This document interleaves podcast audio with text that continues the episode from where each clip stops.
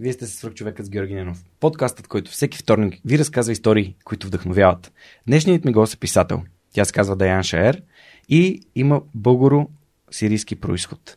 Преди да преминем към нашия невероятен разговор, бих искал да благодаря на партньорите на подкаста, благодарение на които този епизод достига до вас.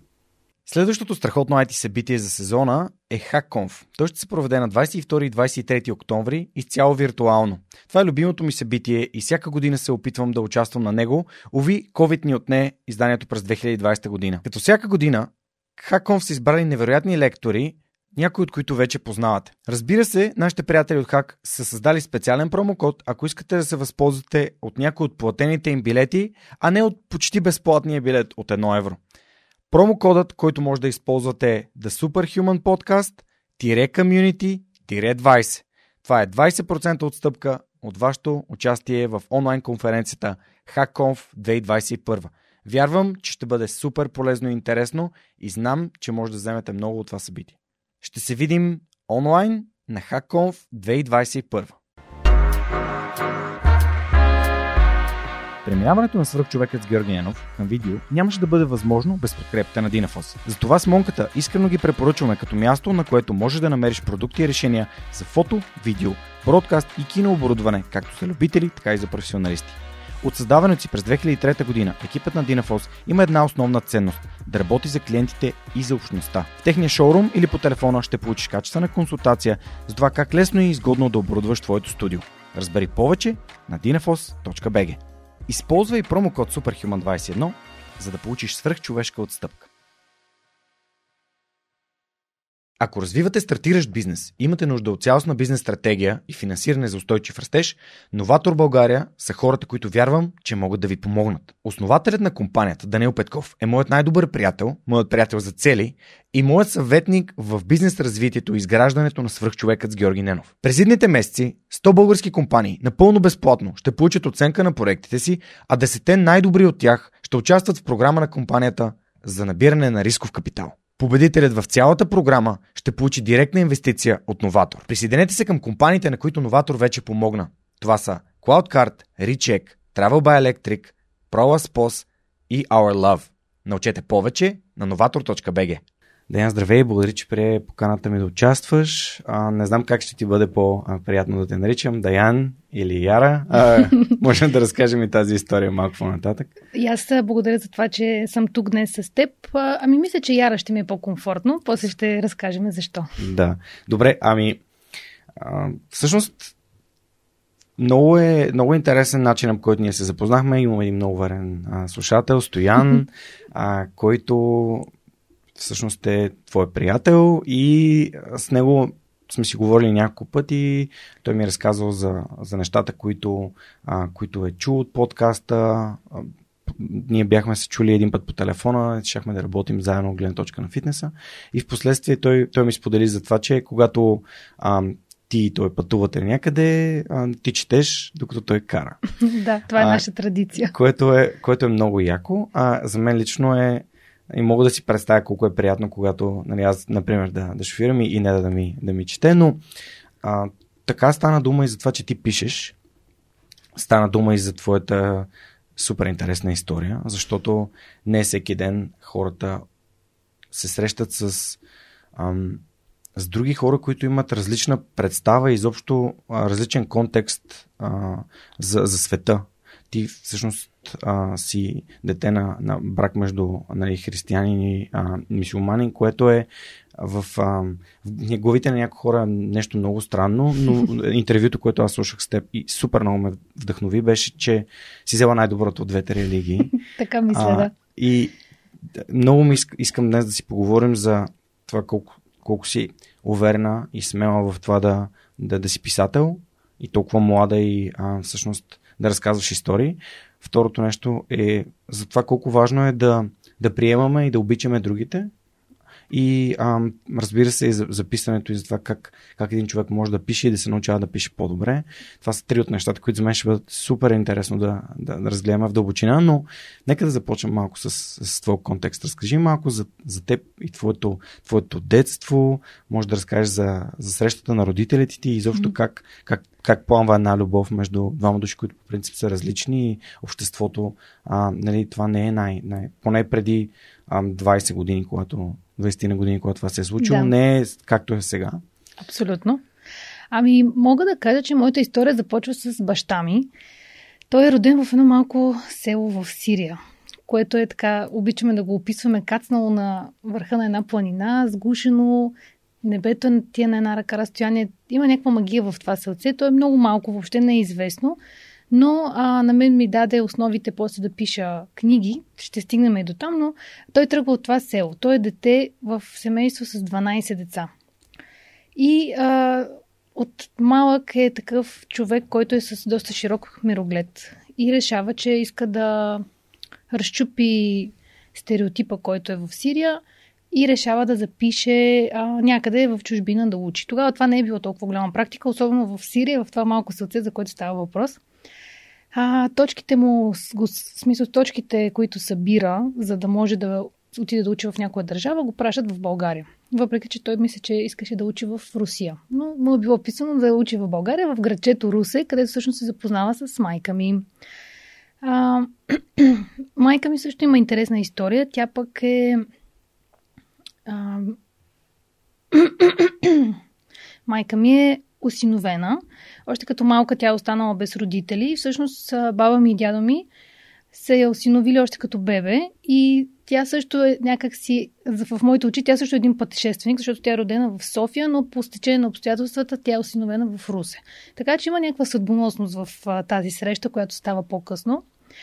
А, така те се влюбват, но, както ти каза, тогава не е било много приемано тази връзка между българка и чужденец.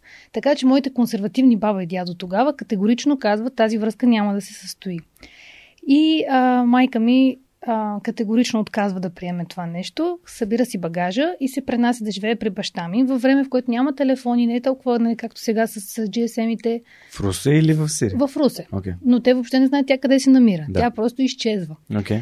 А, а жив... тя на каква възраст е това? На 19 години. Живее няколко месеца при него. А, всъщност някъде там в картинката се появявам и аз вече, тя забременява и баба ми и дядо ми няма как склоняват в някакъв момент да приемат този съюз, просто защото виждат, че иначе остават без нея, mm-hmm. тъй като тя е абсолютно непримирима и иска да остане с баща ми.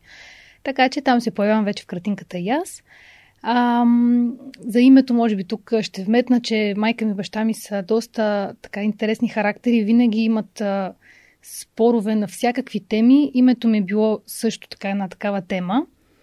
А, майка ми много харесва името Даян, от принцеса Даяна. Тогава е била много нашумяла и харесало като звучене по този начин Даян. А, баща ми се съгласява в родилното да ме напишат по този начин, но пък на него много му харесва името Яра и вкъщи започва да ме нарича по този начин. И в а, един момент аз свикнах с името Яра, тъй като това е което чувах постоянно. И когато отидох на първия си учебен ден и чух Даян и бях малко втрещена, защото някак си не го чувствах като мое име. И с годините просто се научих, че на официалните места сред обществото съм Даян, в къщи семейството и най-близките ме наричат Яра. А вече по-късно, когато излезе първата ми книга, а, разбрах, че фамилията ми Шаер на арабски означава поет, а пък Яра означава любима. И се получи много интересна символика, която сякаш е заложена, била заложена още в началото, когато така се е появило това име. Вау. А, като дете, всъщност, ти си връщала си се до Сирия с баща си, когато, преди да започне военния mm-hmm. конфликт. А, колко, колко често се е случило това нещо и а, тъй като каза вече в зряла възраст си разбрала за тази връзка, т.е. твой арабски да. Е, по, е бил по-слаб. моят, а, моят арабски, там е също интересна историята. А, ние пътувахме почти всяка година до Сирия, до преди войната. Това беше нещо като моето лято, аз го прекарвах там, както да. тук децата ходиха на село. на село. Това беше моето село всъщност. Аз там така ли не си бях на село. А, прекарвахме по 2-3 месеца в Сирия. Пътувахме едни така луди пътешествия от България до Сирия с кола по там ден и половина-два. А, беше много интересно и а, с арабския ми имах драма, тъй като на мен този език много ми харесва, но баща ми ми наложи, че така и така пътуваме до Сирия, аз трябва задължително да науча арабски, като сме там. И ми назначи една от лелите ми да ме обучава всеки ден. Направи го по много така деспотичен начин. Съответно, аз абсолютно категорично реших, че арабски няма да науча, докато съм в Сирия. И започнах да говоря само на английски с моите братовчеди. Съответно, всички научиха английски. Аз арабски не. И а, това сега ми седи като болна тема, защото е изключително богат език, който аз тук таме разбирам, но не е като да го говоря mm-hmm. Спокойно. И ми е болно, че тогава така съм се заинатила, но това е резултат от а, два корави камъка на едно място. Да, всъщност тук няко... излезе в няколко а, от части от твоята история, че всеки един в твоето семейство си има доста силно така мнение, да. а, което, което, е, което е страхотно. А, може би това е вашия начин. Някои хора се, се съгласят по-лесно. Аз самия ценя свободата си и умението си да взимам решения, така че също не, се, не позволявам на други хора да взимат важните решения вместо мен. А, но ти харесваш арабския и да. това не значи, че просто а, не, не искаш да го научиш, а че просто за теб не е било важно. Да го, ами, да за мен тогава. беше по-важно да. да си проявя ината Да, тогава. Okay. Иначе сега много пъти на късен етап започвах да уча арабски, но е много по-различно, когато си в самата среда. Много да. по-богато е там и по-лесно, докато така като отворя учебник и започна да пише и някак си не се получава ам, химията. Как се появиха книгите и писането в живота ти?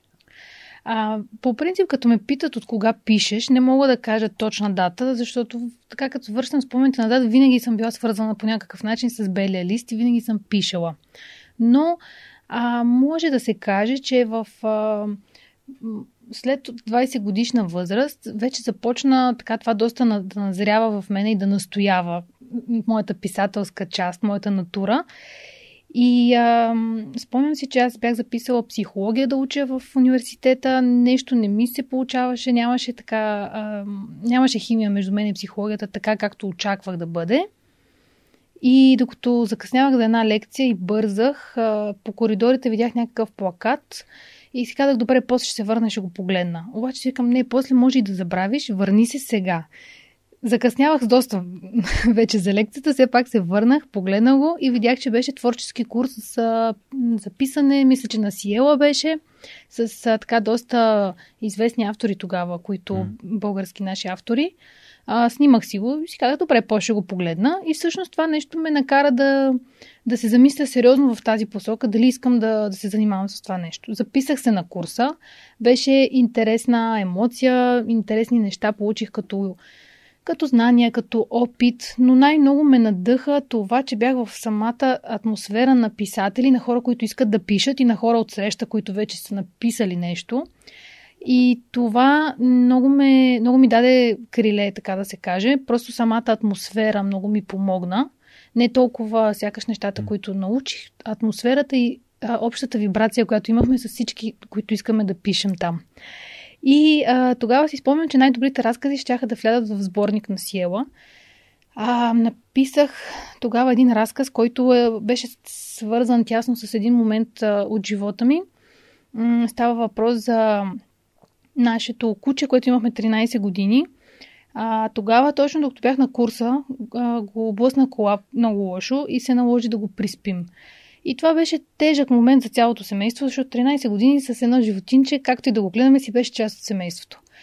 А, когато седнах да пиша, тъй като това беше моят начин да изкарам емоцията навън, започнах разказа от гледната точка на кучето, защото реших, че ще е много интересно да разкажа неговата история през неговия поглед, нашето семейство през неговите очи.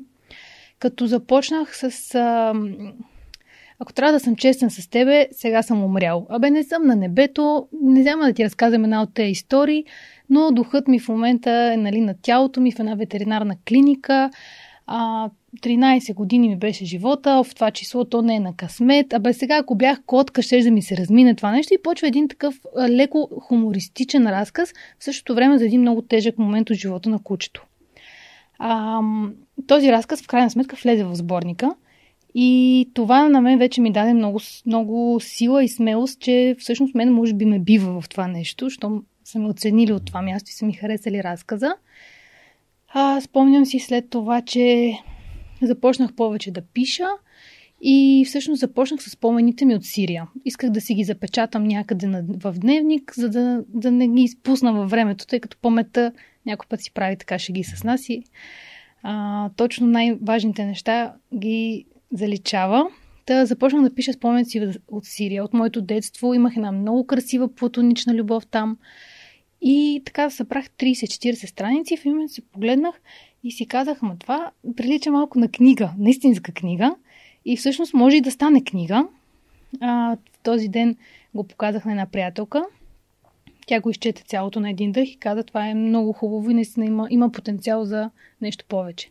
И тогава вече започнах по-сериозно да се занимавам с писане. Има ли места в рая? Има ли места в рая? Твоята фейсбук страница се казва Има ли места в рая? Да. Ами да, аз в началото не знаех, че толкова много ще се разрасна като книги и първата страница, която си направих, всъщност беше на Има ли места в рая. Mm-hmm. После почнаха да се появяват още и още книги. Не ми се стори рентабилно за всяка книга да има страница, защото отнема много време да ги поддържаш. И всъщност си останах най-активна в а, тази страница. Да, а, искам да те върна малко назад. Първо да кажа във връзка с твоя разказ, че това, което излинка в съзнанието ми е любим моят цитат. И той е свързан не само с ам, в моето съзнание с фитнеса и с постиженията изобщо, ами при теб се показва и в писането. И то е, че няма нищо по-мотивиращо от резултатите. И когато резултатите на твоите действия, в, в твоя случай разказът, е бил публикуван, а това, а, това някакси ти казва, ето аз мога. Mm-hmm, абсолютно. А, и второто нещо, за което искам да се върнем и да започнем от там, ти каза нещо много важно и за мен, а именно когато попаднеш в правилната среда. Mm-hmm. А в правилната среда може да е във всеки един контекст. В твоя случай хора, които искат да се научат да пишат и обичат да пишат, защото никой не е накаран на сила да дойде на този курс. Mm-hmm. И второто, хора, които вече са писатели и реално имат какво да споделят и да предадат. Да. А това е най-лесният начин да станеш по-бърз. А, единственият начин да станеш по-бърз, по-добър, по-бързо, извинявам се, е когато имаш хора, които вече са напред пред теб и те могат да ти дадат инструментите, а, които а, да те направят по-добър. Абсолютно. Но, а, понеже при писателството има това личното, всъщност, начина на писане, начина на изразяване е за всеки индивидуален. А, моля те, а, разкажи ми ам, за, за, за средата, според теб. Как виждаш средата като важен инструмент изобщо за, за живеене на един такъв по, по-успешен живот във всяка една сфера? Тъй като според мен можем да извадим много уроци от, от това, което ти каза. Ти, ти само го отбеляза, но според мен е фундаментално. Mm-hmm. Попадаш, търсиш, намираш правилната среда.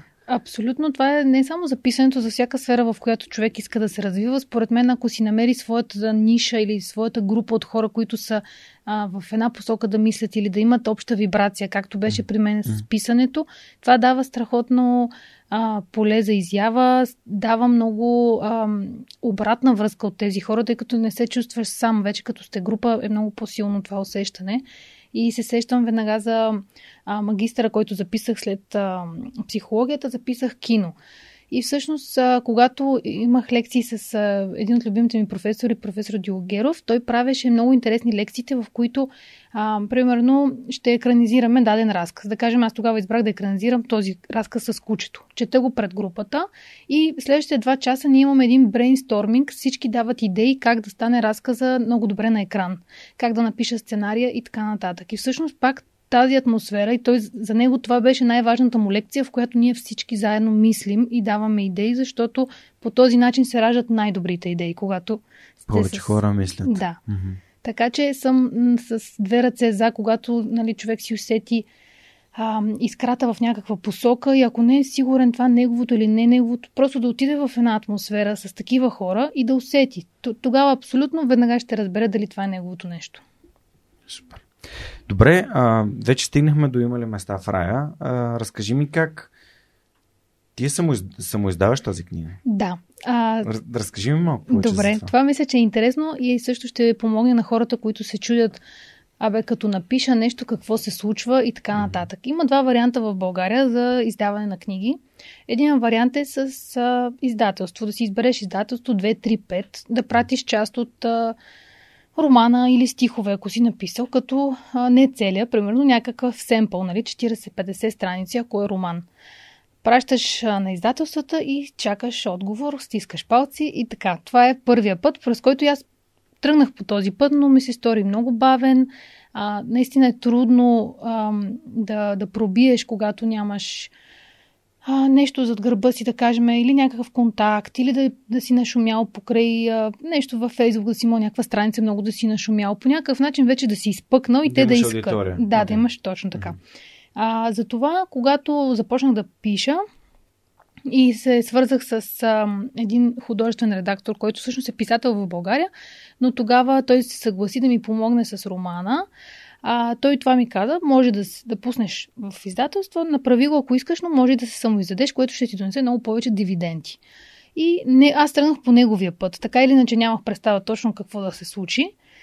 А, свързаме с а, едно издателство, което помага на самоиздаващи се автори това, което се случва в такъв, така в цифри, ще говоря и в проценти, за да стане ясно, ти имаш продукт, даваш го на издателството, а, то минава през естествено много необходимите процеси на редакция и корекция, които са абсолютно важни за всеки mm-hmm. и не трябва да се подценяват. Mm-hmm. А след това има страниране, дизайн на корица и всъщност вече а, печата на самото тяло. Като за всички тези неща ти си плащаш, ако искаш след това а, всичките проценти да са за теб. Да. А, когато си платиш книгата, да, за тя да се случи, това е в началото е малко по-голям разход, но след това ти имаш целия марш, мисля, че така се нарича, да. върху книгата 100%, така че ако почнеш да си я продаваш в сайт твой или в страница, както беше при мен в началото, ти си взимаш цялата сума, която е отзад на книгата. Примерно, ако книгата е 10 лева, ти взимаш тези 10 лева всичките. Ако издателството издаде е, приспадаш цената на производство на книгата. Не? Всичко те поемат. А, окей, те поемат всичко. Всичко. Okay. Обаче после ти имаш само 20% от да. коричната цена. Съответно okay. ти ще получиш 2 лева от книгата. Ни, та, нищо не си инвестирал. От 10 лева 20 а, са 2. Точно така. В, та, в този случай с тази примерна книга. Не, 20 за 4. 4 ли си? Да. Добре, 4 лева. Аз а... това казах 5, ама 4 е верният отговор, тук извинявам се. Защото Добре. 10% са 2 лева. Да, съгласна съм.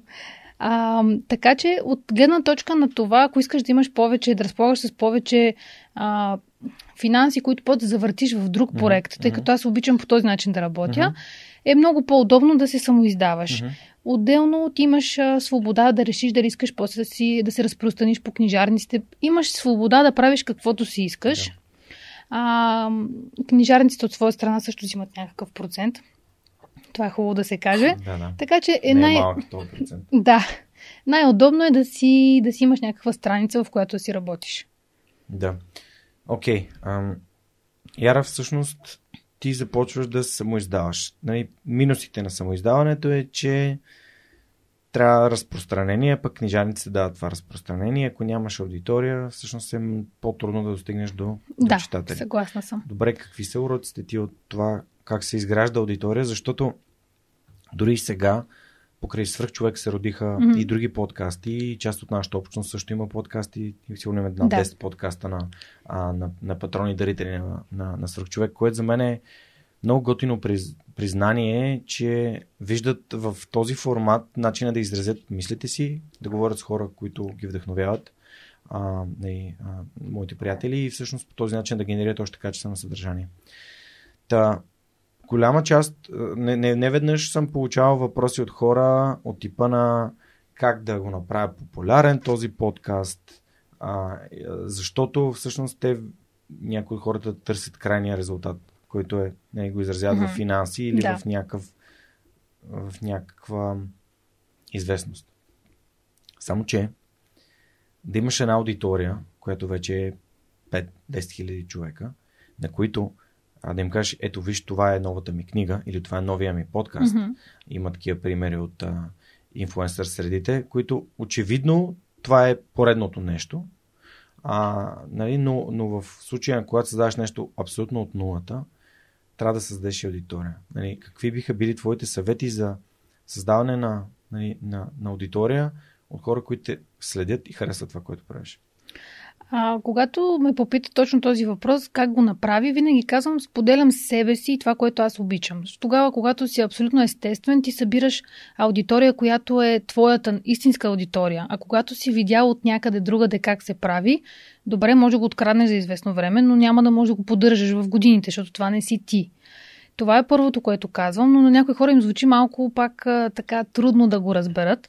А, друго, което тогава съветвам е постоянство. Ако искаш да имаш вярна аудитория, трябва и ти самия да си им верен и постоянен и качване на, на качествен контент, в който, от който те могат да си вземат нещо и да го приложат в своя живот. Примерно при мен, дали ще бъде да им препоръчам книга, която съм прочела и нещо е променило в моя живот, или дали ще бъде да им препоръчам много хубаво място, на което съм била, или курс, който съм изкарала. Зависи а, каква ти е аудиторията и какво искаш да, да, да създадеш от тях като емоция.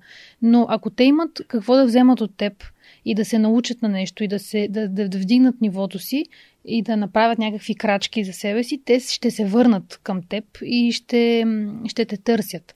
Така че, освен да хората да споделят себе си и това, което са те, което те обичат и което представляват, и така ще намерят своите верни последователи, другото е много постоянство и много любов в процеса. Супер. Много як съвет. А, и като заговориш за препоръки, подозирам, че ще препоръчаш този курс на Сиела за творческо писане. А, да, би го препоръчал, но не знам дали още се. дали още го правят като формат, защото тогава мисля, че беше един експериментален формат с нас и не съм видяла през годините още да го правят. А освен теб, някой от тези хора, които бяха на курса, а, успя ли да реализира нещо? Да. Може ли да дадеш някой пример просто? А, да, значи тогава си спомням в... А, ние бяхме разделени в групички с нашите ментори, Мгм. като всяка група беше между 10-15 Мгм. човека. И а, всеки ментор трябваше да избере примерно между 5 и 6 човека от своите, които разкази вече одобрява и ще Мгм. влязат в а, сборника. Тогава си спомням, че ам, едно от момичетата, която беше в... А, не знам дали беше в моята група, но няколко, няколко месеца по-късно издаде стихосбирка. Теодора Тотева, мисля, че се Мгм. казва. А, беше поканила известен автор, който да чете стихосбирката и така нататък. Аз присъствах и просто я гледах и си мислех, ако тя може, тъй като ние бяхме там на едно и също място, ако тя го може, и аз го мога. И това беше март месец 2015 година, ноември 2015 излезе имали места в рая. Половин година по-късно. Велико. Да. А, в началото, преди да започнем нашия разговор, си говорихме именно за, за това да посеем това семенце на, на положителното съмнение, да запалим тази искра в Да. хората. А, и това беше една от, а, една от посоките, на коя, в която аз исках да тръгнем този разговор. Именно, именно това. А, да кажем на хората, които ни слушат в момента и имат интерес към писането, ето, ако а, Яра може, защо да не мога и аз? Защо, защо да не опитам и аз? Ако не опитам, няма как да разбера. Абсолютно. Така че ти благодаря, че го, че го отбелязваш. А и също така благодаря за това, което каза за аудиторията, защото и аз самия, както те, нямах никакъв предишен опит в това, което правя. И именно споделянето на това, кой съм аз, а, отношенията ми с приятелите ми, с родителите ми, с Неда, а, карат слушателите на подкаста да се чувстват сякаш ще са мои приятели. Те наистина са мои приятели. Аз ги приемам така, защото а, ти го каза по същия начин. Хората се припознават в това, което аз съм Мгм. и искат да общуват с хора като мен и аз искам да общувам с хора като тях. Да. А, не, съответно в аудиторията няма хора, които да са тук просто за да хейтят. Да. А, и а, дори критиката, която получавам, тя винаги е в полза. Хей, този формат е страхотен, това, което правиш е много хубаво. А, според мен ето така може да го направиш по-добре, което се различава Абсолютно. на много, много нива от а, а, къв си ти. Нали, а, Какво правиш тук Да, сега? какво правиш тук. А, никой хейтър не би отделил часове да слуша или да, да, че- да дочете до край и да не оцени това, което ти си вложила а, от, от себе си. Добре, разкажи ми малко за, за успеха на Има ли места в рая, защото реално още първата ти книга нали, събира много-много фенове. А, и после как, как дойде а, следващата книга? Защото ти, ти реално вече имаш три. Да, Тук си донесла да ги, да ги покажеш. да Да, показваме може ли нещо да покажеш има ли места, места в рая? Така да. Така. Това е. Има ли места в рая? Да. Да, ти я дам ли или... Да, да, дай ми аз ще я покажа в... А... Ще я покажа в... Ето. А, тук е една разруха и една жена в а, прекрасна червена рокля. Това е Сирия, подозирам. Да, това е Сирия. Това е червената рокля, която тя избра за своя годеж, който не се състои. М. Така че е малко така рокля с символика, с трагична символика, Мгм. ако мога така да кажа. А кой е иллюстраторът? Иллюстратора е Марко Марков, който тогава изключително много измъчих, за да постигнем тази корица. И бях с много изисквания. Пък като начинаещ автор, хората не са свикнали човек да отива и да има толкова много изисквания и да знае какво иска. Та съм сигурна, че много му бях досадна, но а, накрая се получи нещо според мен страхотно като визия и като грабваща корица. И съм доволна от това, че настоявах до край за това, което беше в главата ми. А, за успеха на книгата, ам, тя се роди в едно такова време, в което имаше точно тогава, си спомням, атентатите в Париж. Ебдо. да, мисля, че точно това беше и м- тогава с, а, имах, имах една приятелка, която работеше като пиар и си казахме, че пуснем през съобщение до медиите, че излиза нова книга, пък каквото такова. И тя ми каза, не, да, да, Даян, да не очакваш много, в смисъл това е книга, надали ще те викнат в медиите, най-много някое радио да се обади. Викам, добре, нали, каквото такова, сега каквото стане. А, пуснахме през съобщението и на другия ден ми звъни непознат номер и гледам, вдигам, нали, а, BTV ми се обадиха за, за, с- за интервю, при което аз абсолютно загубих ума и дума. От това да очаквам някакво радио да ми се обадят, ми звъни BTV за нали, ексклюзивно интервю, ако можете да са първи, да не давам интервю на никой друг, докато те нали, не го потвърдят. И а, просто беше някакъв тотален шок. А други обадиха ли се? Да, обадиха се и беше много сложно да лавирам между медиите и това, че BTV искат да са първи. За една седмица след това обиколих а, всички медии, които имаше като най-известните Да. и по-малките. Абсолютно беше някакъв страхотен бум, който стана. И, а, и се получи в много хубава посока, въпреки че аз си мислех, че с тези атентати, които нашумяха Мгм, тогава, мгм. може темата за войната на Сирия да се, Мгм. да се приеме зле. Но, но всъщност много така а, приятно се съчетаха. Смисъл, м- книгата даде много позитивна светлина в, върху Сирия и а, те искаха да разкаже и позитивните истории, а не само Мгм. тези, които тогава Да, гледахме. Да, окей. Да, и се получи много добре, но това първо интервю тогава ме, ме взриви просто, защото не съм очаквала и тя самата не очакваше такъв, такъв развой, то за една книга. Да. Да, но не е просто книга. Ти, както каза, ти споделяш една платонична любов а, и, и, и я развиваш в книгата. Аз ще си позволя тук да прочета от а, задната корица, за да не развалям удоволствието на хората. А. Има ли места в рая книга за историите, които ни променят за винаги? Между страниците се отваря свят, който ще те накара да ожеднееш за живот. Приказка за безсмъртните мечти и заличените животи, за смелостта на младо момиче и силата на духа, който идва при нас в най-трудните ни моменти. За горещината на лятото и тази на любовта, която гори вътре в нас. И за небето, това, към което гледаме, когато имаме нужда от надежда. Но от тези небеса не падат звезди, а бомби. И не сбъдват желания, а взимат животи. Любовта и войната застават лице в лице и жадно се гледат в очите. После изгарят страстна целувка и остават отломките на ненужните ти парчета. Остава само сърцето, което жадно топти за любов. Това е история за живота, който не дава втори шанс. Ти сам си го вземаш. А, много ми харесва това, нали, че живота не дава втори шанс и сам си го вземаш, защото аз много вярвам в отговорността.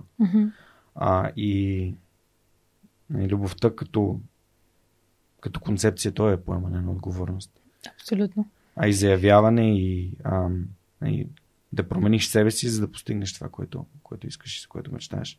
А, много интересно. Аз а, ти благодаря, че ги донесе. Всъщност а, тази книга ти е, не ми е подарък от теб. А, аз още не съм я прочел, но, но не да я прочете.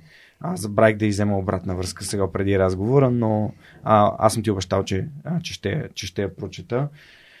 Просто бизнес книгите ми, ми взимат здравето напоследък. Ам... Всяка книга си идва при нас в точния момент, така Да, че явно така е. има причина да, да изчакваш за има ли места в рая, когато и дойде момента. Благодаря ти. А, разкажи ми малко повече сега за процеса, как нали, ти създаваш тази първа книга и вече се появява нуждата от втора. Мгм. А, или може би това, този процес е паралелен. Как, как, как се случи при теб? Ами, когато излезе има ли места в рая, аз така или иначе си имах още а, идеи за книги. Всъщност, а, тогава бях започнала и другата ми книга да откране сърцето на дявола. Двете заедно. За нея ще се спра след малко, малко повече на нея. Ще се спра, но искам да направя една спирка преди да стигна до да откране сърцето на дявола. А, така, тогава имах от двете книги по 30-40 страници. Бяха започнати. Но реших, че има ли места в рая, ще ми А, т.е. те паралелно си ги писали двете? Да. Мгм. но, но, но реших, че има ли места в рая, ще ми бъде първо по-лесно да я завърша, тъй като е история, която е свързана с моите корени, с семейството ми нали, и с неща, които истински познавам. А после вече да мина през Чикаго, тъй като тази книга се развива в Чикаго миналия век по време на мафиотите. История. А, та, просто заложих на това, което познавам, за да започна от някъде. Но след това а, да открия сърцето на дявола остана на някъде на заден фон и нямах стимул да, да пиша по нея. Тогава ми дойде идея да напиша а, поредица от книги, свързани с беженци, които са преживели тази, този ужас на войната и същото време са дошли да живеят в, тук в България или някъде в друга държава. А, и да направя поредица от малки книги, които да разказват тези истории. Та, моята спирка е втората ми книга, която излезе. Тя не, не е тук, не Мгм. съм я взела. Забравих, а, на моята майка Сира се казва. В тази книга аз се срещам На с... моята майка Сирия. Да. Срещам се с, а, с една бежанка. Тя се съгласи да си разкаже своята история пред мен, като за мен идеята беше книгата да съхрани нашия разговор, така че тя ми даде да го запиша. И аз описах целият наш ден, който прекарахме заедно, с всички неща, които тя ми сподели, с това, което детето изподели, го записах в книга. Но а, тази книга някак си а, за мен е моя минус в а, книгите, които съм издала, защото аз не успя да се разгърна там като автор. Бях повече като журналист, а това не е моето призвание. Не съм сигурна, че се получи достатъчно добре, така да хубаво да я разприказвам, тъй като много хора са ми казвали, че тази книга някакси има много стойности, но разговора не ги е грабнал чак толкова много. И когато излезе тази книга, самата аз бях много под емоцията на успеха на имали места в рая и избързах с нея, въпреки че доста хора ми казаха изчакай, събери повече истории, баща ми особено, не дей само тази да издаваш, нека се поне три истории, Мгм. събери ги в една книга. А, но аз така си бях казал, не, ето виж колко бъ- бързо и лесно се случиха нещата с първата, тя така и тръгна всичко по вода и сега вече всичко останало, Мгм. което издам, то ще си върви така по същия начин. Но не стана така. С на моята майка Сирия не стана така и аз самата усещах рамката на, на това да пази точно разговора, който сме водили, за да м- бъда максимално автентичен. А пък исках толкова много да се разгърна и толкова много да, да добавя към този образ и да го направя още по-жив и още по-интересен, но а, запазих автентичната рамка и всъщност мисля, че там ми беше грешката. Мгм. Съответно, на моята майка Сира за мен беше моята обица, Да. От която вече разбрах, че първо м- не ме бива за точно това нещо. Биваме да пиша, да измислям светове и да ги създавам и да нямам рамки и да нямам ограничения, които сама си бях наложила в тази книга. Така че, Колко е прекрасно този урок да дойде точно в началото. да, беше полезно, беше и малко м- трудно за преглъщане, тъй като когато книгата излезе, нямаше въобще този интерес към нея, който беше към има ли места в рая. И си спомням, че го приех тежко в началото, но после се разбрах, че просто съм направила грешка, която е да бързаш, да избързаш, да нямаш търпение да се случат нещата, да не ги премислиш М. и да си полетял малко по-високо, отколкото трябва. В, ако не се лъжа, в изкуството мисля, че е в изкуството да твориш, магията да твориш на Елизабет Гилбърт в книгата или в друга книга, която съм чел записана, но наистина не мога да спомня коя точно беше. Ам, авторът говореше за проклятието на, на втората книга. Да. И всъщност проклятието на втората книга, най-добрият пример е Харпер Ли, Добиш при смехулник, да. която всъщност книгата е толкова силна, аз съм я чел и е изключително въздействаща. И точно този успех а, нали, и невъзможността да го достигнеш кара много писатели да спрат да пишат. Uh-huh. А, и тук ти споделяш нали, нещо, нещо такова, тъй като първата книга дава увереност, да. разкрива, разкриваш потенциала си в нея, но според мен начинът по който ти подхождаш е много, така, много интересен, че ти си разбрал как, какво е не е твоето, да. И съответно си продължила, ти, ти започна да кажеш, че романите са твоето нещо mm-hmm. и искаш да, да измисляш светове. Да. А при мен в подкаста пък е точно обратното. Аз искам да хората да разказват техните светове и техните истории. Така че всеки има неговия си подход и аз също съм допускал грешки в подкаста и съм се учил от тях и ти благодаря, че го казваш това. А, защото съм сигурен, че Добре, хайде да, да изиграме един хипотетичен сценарий. Добре. Ако, можех, ако можеш да напишеш втората книга отново, какъв ще да бъде твоя подход, при условие, че имаш същите инструменти, т.е. имаш тази жена, нейното дете mm-hmm. а, и можеш да поставиш рамките по, по различен начин. Как би подходила? Ако имах а, втори шанс да го пре, пре, пренапиша това нещо, да, щях да, да използвам тази история, но да, да я въплатя в герой, с който аз мога да работя и който ми дава пълно м- зелена светлина за цялото ми въображение. Mm-hmm. И просто щях да използвам това зрънце, нейната история, щях да я взема и да я претворя в нещо, което да бъде още по-силно и още по-грабващо. А, така че щях да заложа на, на формата с, с романите. Но използвайки зрънцето на нейната история, защото тя беше много красива и много хубава, но може би просто начина по който аз подходих като а, журналист или като човек, който задаваше въпроси, не беше достатъчен и тя някак си не успя да, да разгърне цялата история. И може би е хубаво да, да отбележим факта, че а, когато създаваш една история и контекстът е толкова важен, нали, сами, самото напрежение на самата история също, също е много важно при книгите, mm-hmm. които а, обичам да чета. А, увлекателната история е това, което те кара да продължаваш да четеш. Да. И понякога хората, разказвайки своята история, просто не могат да я разкажат по увлекателен mm-hmm. начин, докато има хора, които говорят по начин, по който не можеш да спреш да ги слушаш. Да, дори така, да не е чак толкова интересна да е историята, е те умеят да я разкажат. Точно така. Супер. Ами, много яко. Много се радвам, че така успяхме да анализираме а, една стъпка на криво, но да. това не е провал. Това е урок. Не, урок е, да. Определено. Има... Сега го виждам да. като урок.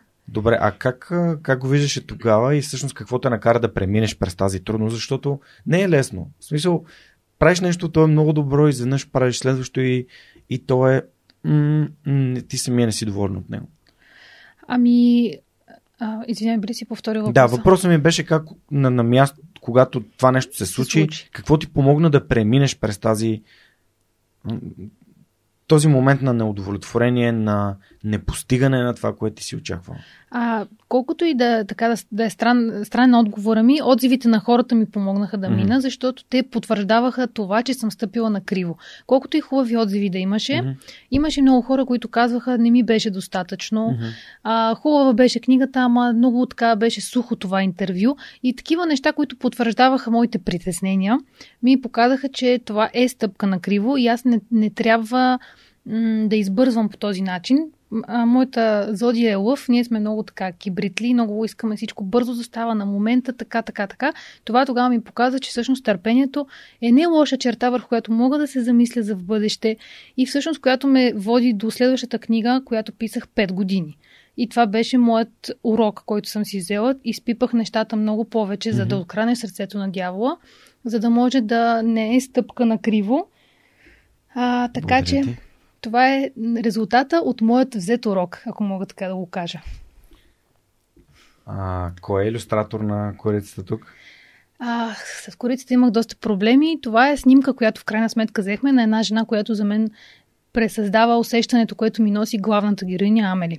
Mm-hmm. А, така, когато започваме да правим корицата, художничката, с която работих, а, също изкъсах нервите, защото съм наистина много досадна, когато стане въпрос за книгите ми. Искам всичко да бъде максимално изпипано.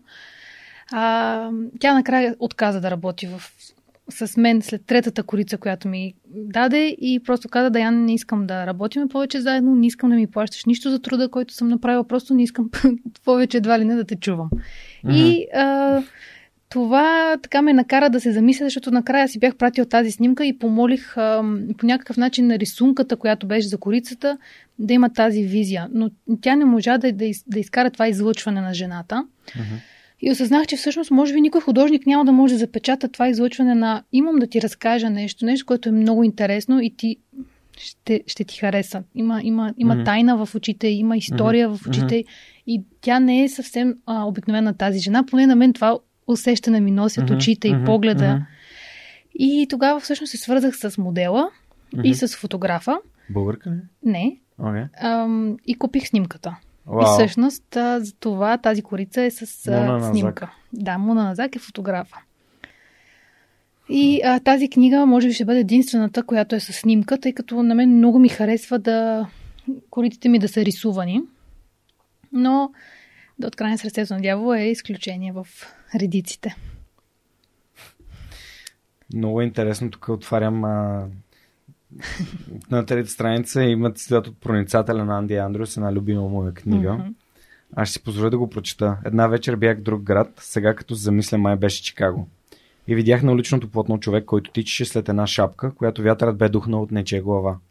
В следващия момент една кола го блъсна и го уби на място. Просто ми се струва странно как човек може да изгуби всичко, докато преследва едно нищо.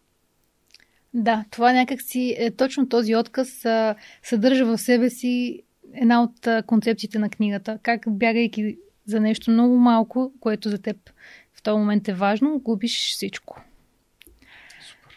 А, мисля, че има интересна история mm. и зад написването на тази книга, която ще ти я споделя, mm-hmm. а, защото тя е доста нестандартна като а, сюжет, а, като място, като епоха.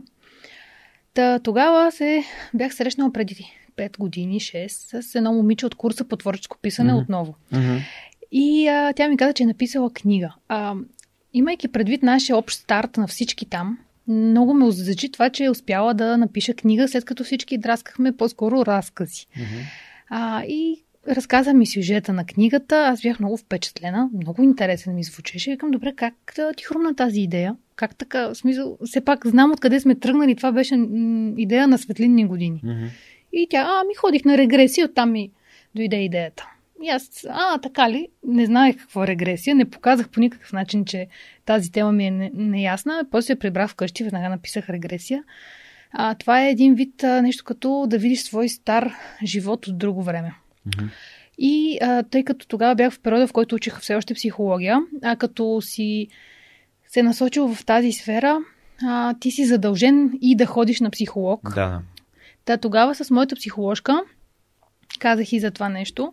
Тя е малко по-нестандартна психоложка и казах, че а, съм чула, че има такова нещо регресия, искам да го направя. Тя каза, че всъщност прави такива неща, но няма да го направи ей така, просто защото ми е любопитно, ами наистина да помисля какво искам да науча за себе си в този минал живот, примерно, и така нататък. Та направихме по-нататък регресия. Сега това е нещо, което не всеки вярва в него, но такива да. хора, които са по-отворени, а, може би това ще ги запали, други ще си кажат, че това е тотално а, луда работа. А, това, което аз видях в моята регресия, но аз съм много отворена към такива процеси и вярвам в прераждането на душата и за мен беше много лесно да вляза в това нещо, бяха първите страници на книгата. Всъщност, а, улиците на Чикаго, трамвайните линии, две дами, които вървят и се смеят по улицата, едната от които е главната ни героиня Амели, нейната любов с един, а, ума, а, един женен мафиот и а, който е много важен в, а, в Чикаго и така нататък. Това бяха първите неща, които видях. И беше много живо и много а, запалващо. И всъщност на мен ми беше абсолютно достатъчно. Не ме интересуваше истина ли беше това, което видях или не. На мен то ми даде изкрата, която ми беше необходима да седна вкъщи да напиша първите страници. А, така, тогава вече, като ги написах тези първи страници, те бяха почти както съм ги написала, са си сега в книгата. Uh-huh. Не са почти пипани, защото бяха много, м- как да кажа, следно някой ми диктуваше в главата. Бяха uh-huh. много м- точни изречения, много грабващи и почти не сме ги редактирали. А, след това обаче тази искра изчезна някъде, защото тя беше запалена от самата регресия и после нямаше повече тази искра. Трябваше да правя ресърч, Мгм. вече трябваше да следа в Чикаго какво се случва, точно там какво, какво е било положението и така нататък. И докато правя този ресърч, а, доста пъти се отказвах от книгата, защото ми се струваше много трудно да я довърша.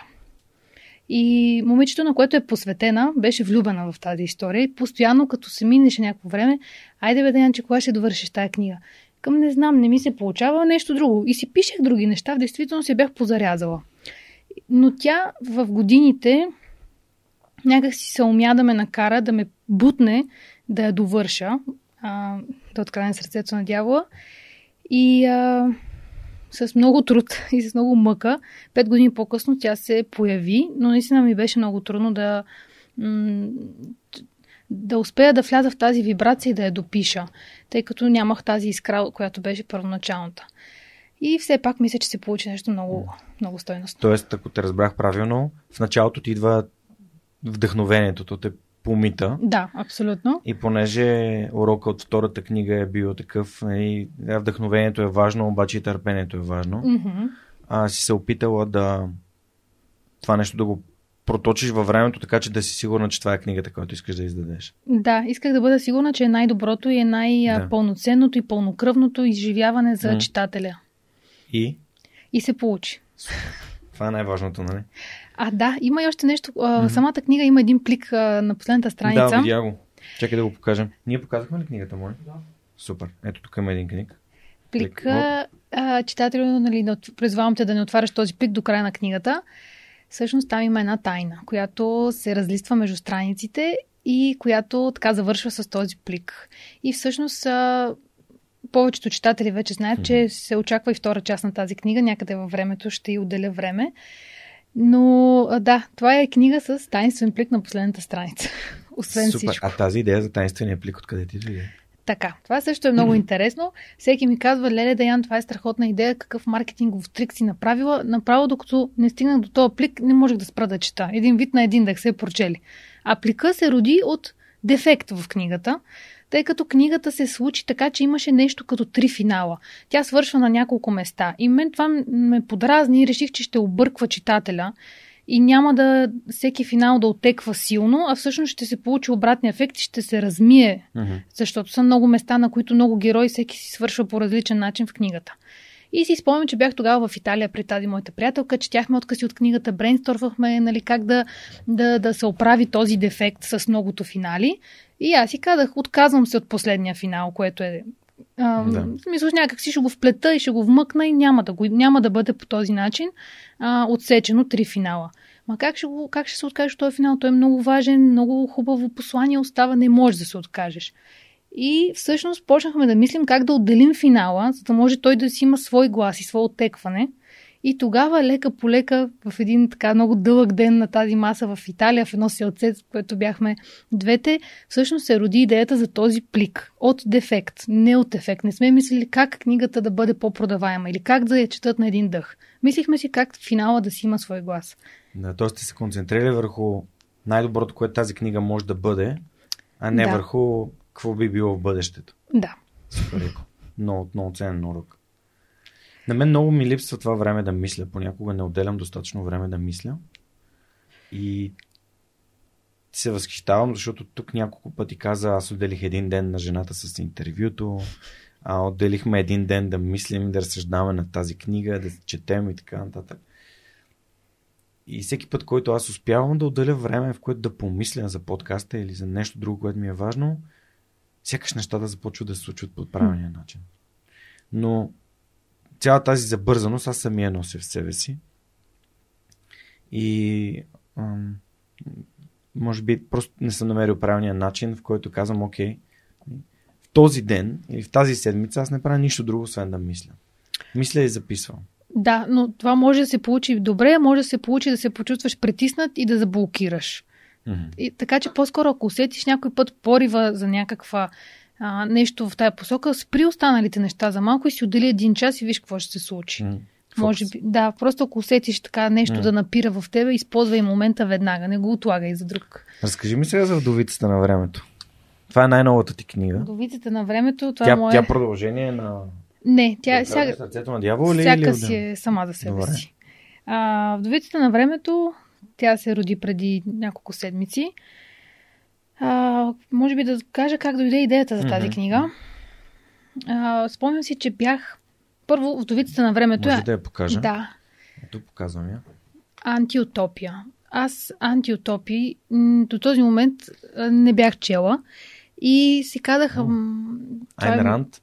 Ай, ами по-скоро Маргарет Атвуд си представях, okay, Джордж окей. Оруел, такива антиутопии. Окей, окей. Да. И а, когато се роди идеята, значи бяхме с моето семейство на нещо като важна семейна среща. И както си седяхме всички, си говорихме и мен започнаха да ме атакуват някакви много интересни картини, но и много нестандартни, започвайки с а, първа сцена в книгата, в която главната ни героиня седи в една стая с един огромен часовник, под него има монитор с нейното заредено оставащо време живот. Мгм. И а, извани телефона, обаждат и се от агенцията за сродни души да й кажат, че се намерили партньор по нейното оставащо време живот. Тъй като това е книга, в която хората вече не търсят а, човек по любов, а по това да имате оставащо време заедно живот, за да може да остареете заедно или нали, един да не си замине по-рано от другия и другия да страда. Мгм. И са се изменили много ценностите в, в хората и психологията е много раз, размита. Та, тези те, сцени почват да ме атакуват, струват ми се много, много така шантави. И ги игнорирах в първия момент. Обаче тя продължи да си върви на фон, а, как тя се оправя за тази среща, как отива в една много такава студена, а, сива сграда да се срещне със своята сродна душа, как те влизат в една стая, имат 60 минути, в които трябва м- да се опознаят и после да подпишат ни документи, за да кажат харесват ли се, не се ли се харесва и така нататък. И това продължи, продължи, продължи да, да ме притиска като картина и аз накрая казах, добре, хубаво, ще го запиша. Точно този порив, който ти споменах, защото ако не ги хвана така на момента, после идеите много бързо ми избледняват. Съжалих, смисъл, извиних се на масата, извадих си една тетрадка и започнах да пиша, да пиша, да пиша цялата първа сцена до момента, в който те излизат от а, сградата и тяхната среща е приключила. Всичко това нещо се роди още там.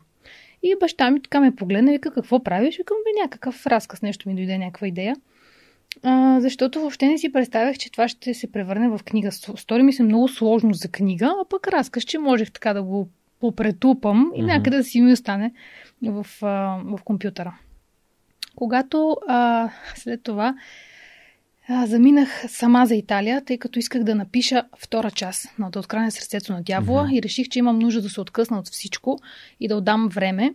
А, си наех една къщичка в едно село в Италия, до морето, беше много романтично и си беше моето писателско приключение. Съвсем сама заминах. А, седнах там да пиша това продължение и нищо не се получаваше. И само тази книга ми кантеше в главата и настояваше да започна с нея нещо да я пиша. Няколко дни се мъчих а, с, с втора част на, на, на другата книга, видях, че няма да стане и а, просто започнах да пиша Вдовицата на времето, която просто, а, смисъл, идеята Изля се. се, да. А, та с това пътешествие до Италия, моето, моята италианска афера, аз се свързвам с тази книга, която след това се прибрах и продължих да пиша дълго време. Две години и половина я писах, като тя стана доста голяма и се наложи да я разделя в две части. Така че това е първа част на Видях тук, книгата. че пише едно. Ето. Да. Да. Ето тук. Монка. Ето. Едно. Така че ще има и втора част. Добре, тук аз от... разглеждам книгата и Да. тук има един скандален въпрос. Да, така е. А, въпросът е на, на гърба на книгата и пише как би живял живота си, ако знаеш точно колко време ти остава. Това е, това е много, много силен въпрос. Мога ли да го открадна за подкаст? Разбира се. А, има някои читатели, които вече ми върнаха обратна връзка за книгата и така ми споделиха, че тази, този тип нестандартна анотация, тъй като аз много се чудех да пиша ли нещо дълго или да бъде този въпрос, който според мен описва цялата книга, накрая реших да рискувам и да бъде нещо нестандартно, само един въпрос без никаква друга информация за книгата. И споделят, че това първоначално много ги е подразнило, че няма дълга хубава анотация, в която да си разберат за какво, за какво ще да реч в книгата.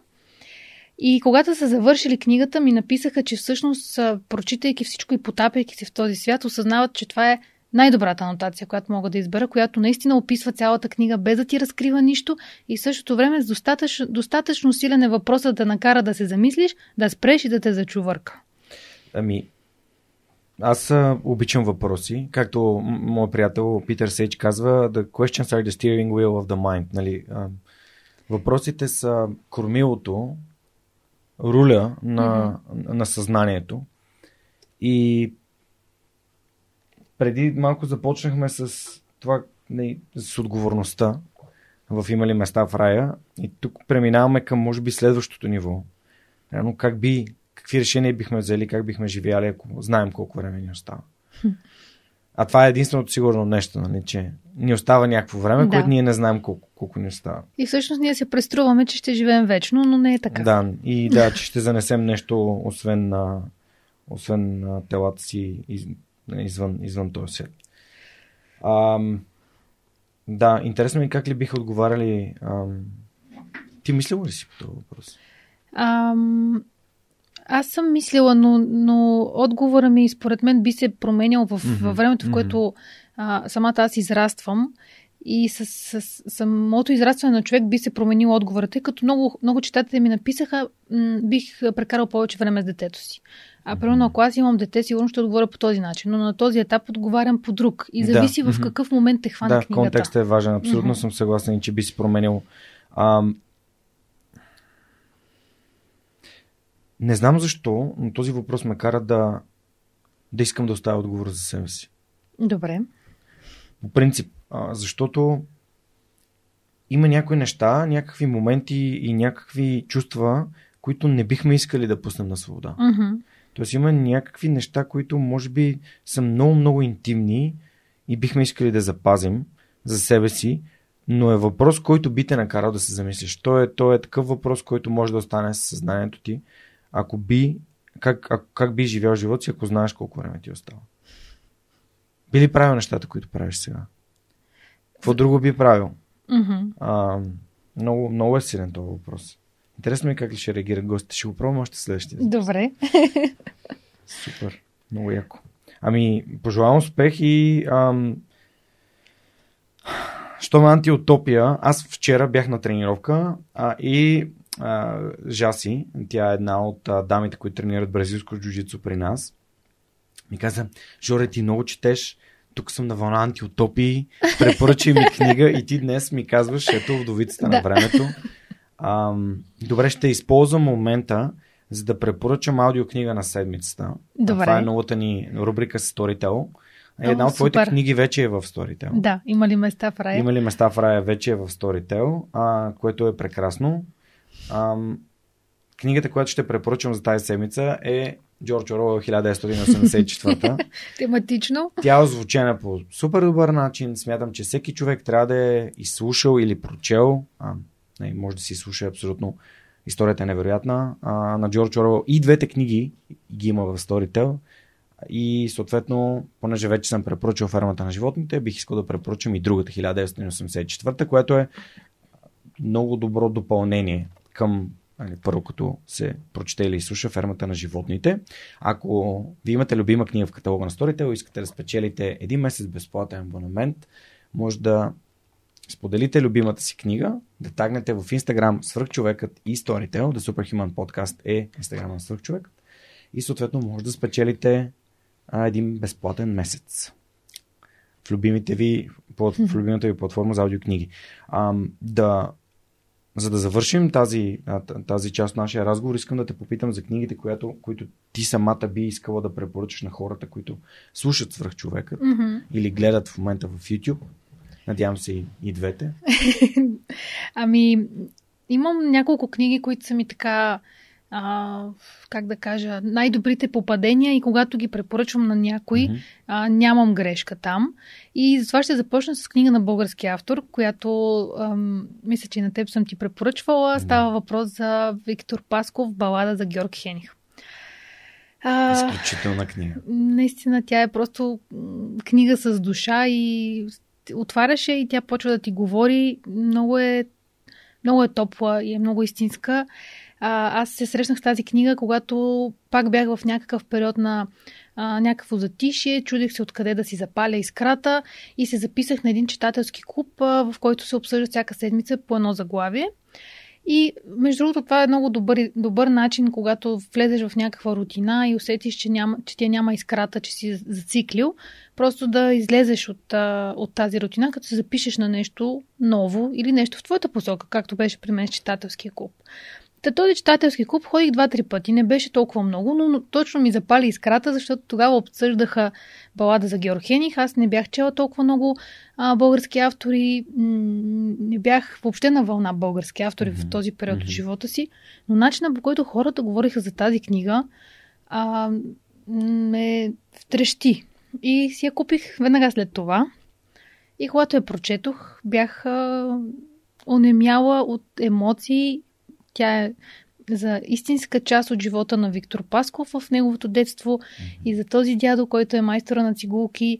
А, Чех. Да, и трудно ми е да я, да я опиша, затова даже ми се струва някакси, че не трябва да я описвам, просто трябва да я давам на хората, защото това е една изключително силна история и е много докосваща. Така че първата книга, която препоръчвам е Балада за Георг Хених на Виктор Пасков. Всъщност, аз имам в библиотеката си подарък от теб. Така че ти благодаря. Просто ги давам. Да, тази книга да. е невероятна. А, и се с две ръце и два крака съм абсолютно за всеки човек трябва да прочете тази книга.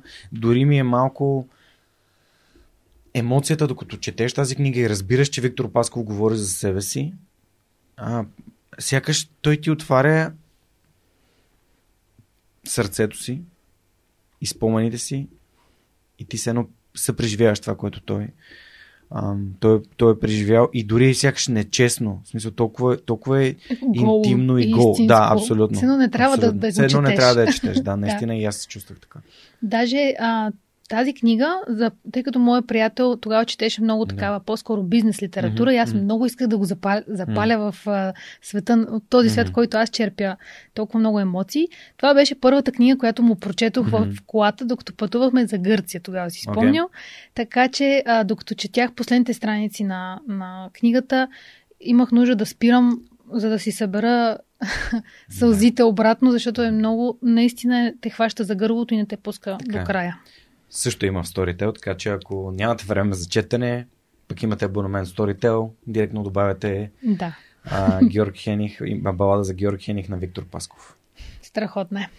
А, втората книга, или по-скоро втори автор, който бих препоръчала, нашата обща страст Айн Ранд, няма как да не а, я препоръчам. Това е другата книга, другата авторка, която сме се разбрали да си четеме само в колата, като пътуваме, защото тя е а, такъв автор, много е ценен за мен и се надявам някой ден в бъдеще да успея да стигна този начин на писане, по който тя пише, защото тя те, тя не ти дава всичко смляно и наготово да ти каже този герой е такъв и такъв и такъв и той затова прави така и така и така. Mm-hmm. Тя ти дава ситуации, сблъсква персонажи и ти не можеш да разбереш защо този е реагирал така или защо този прави така.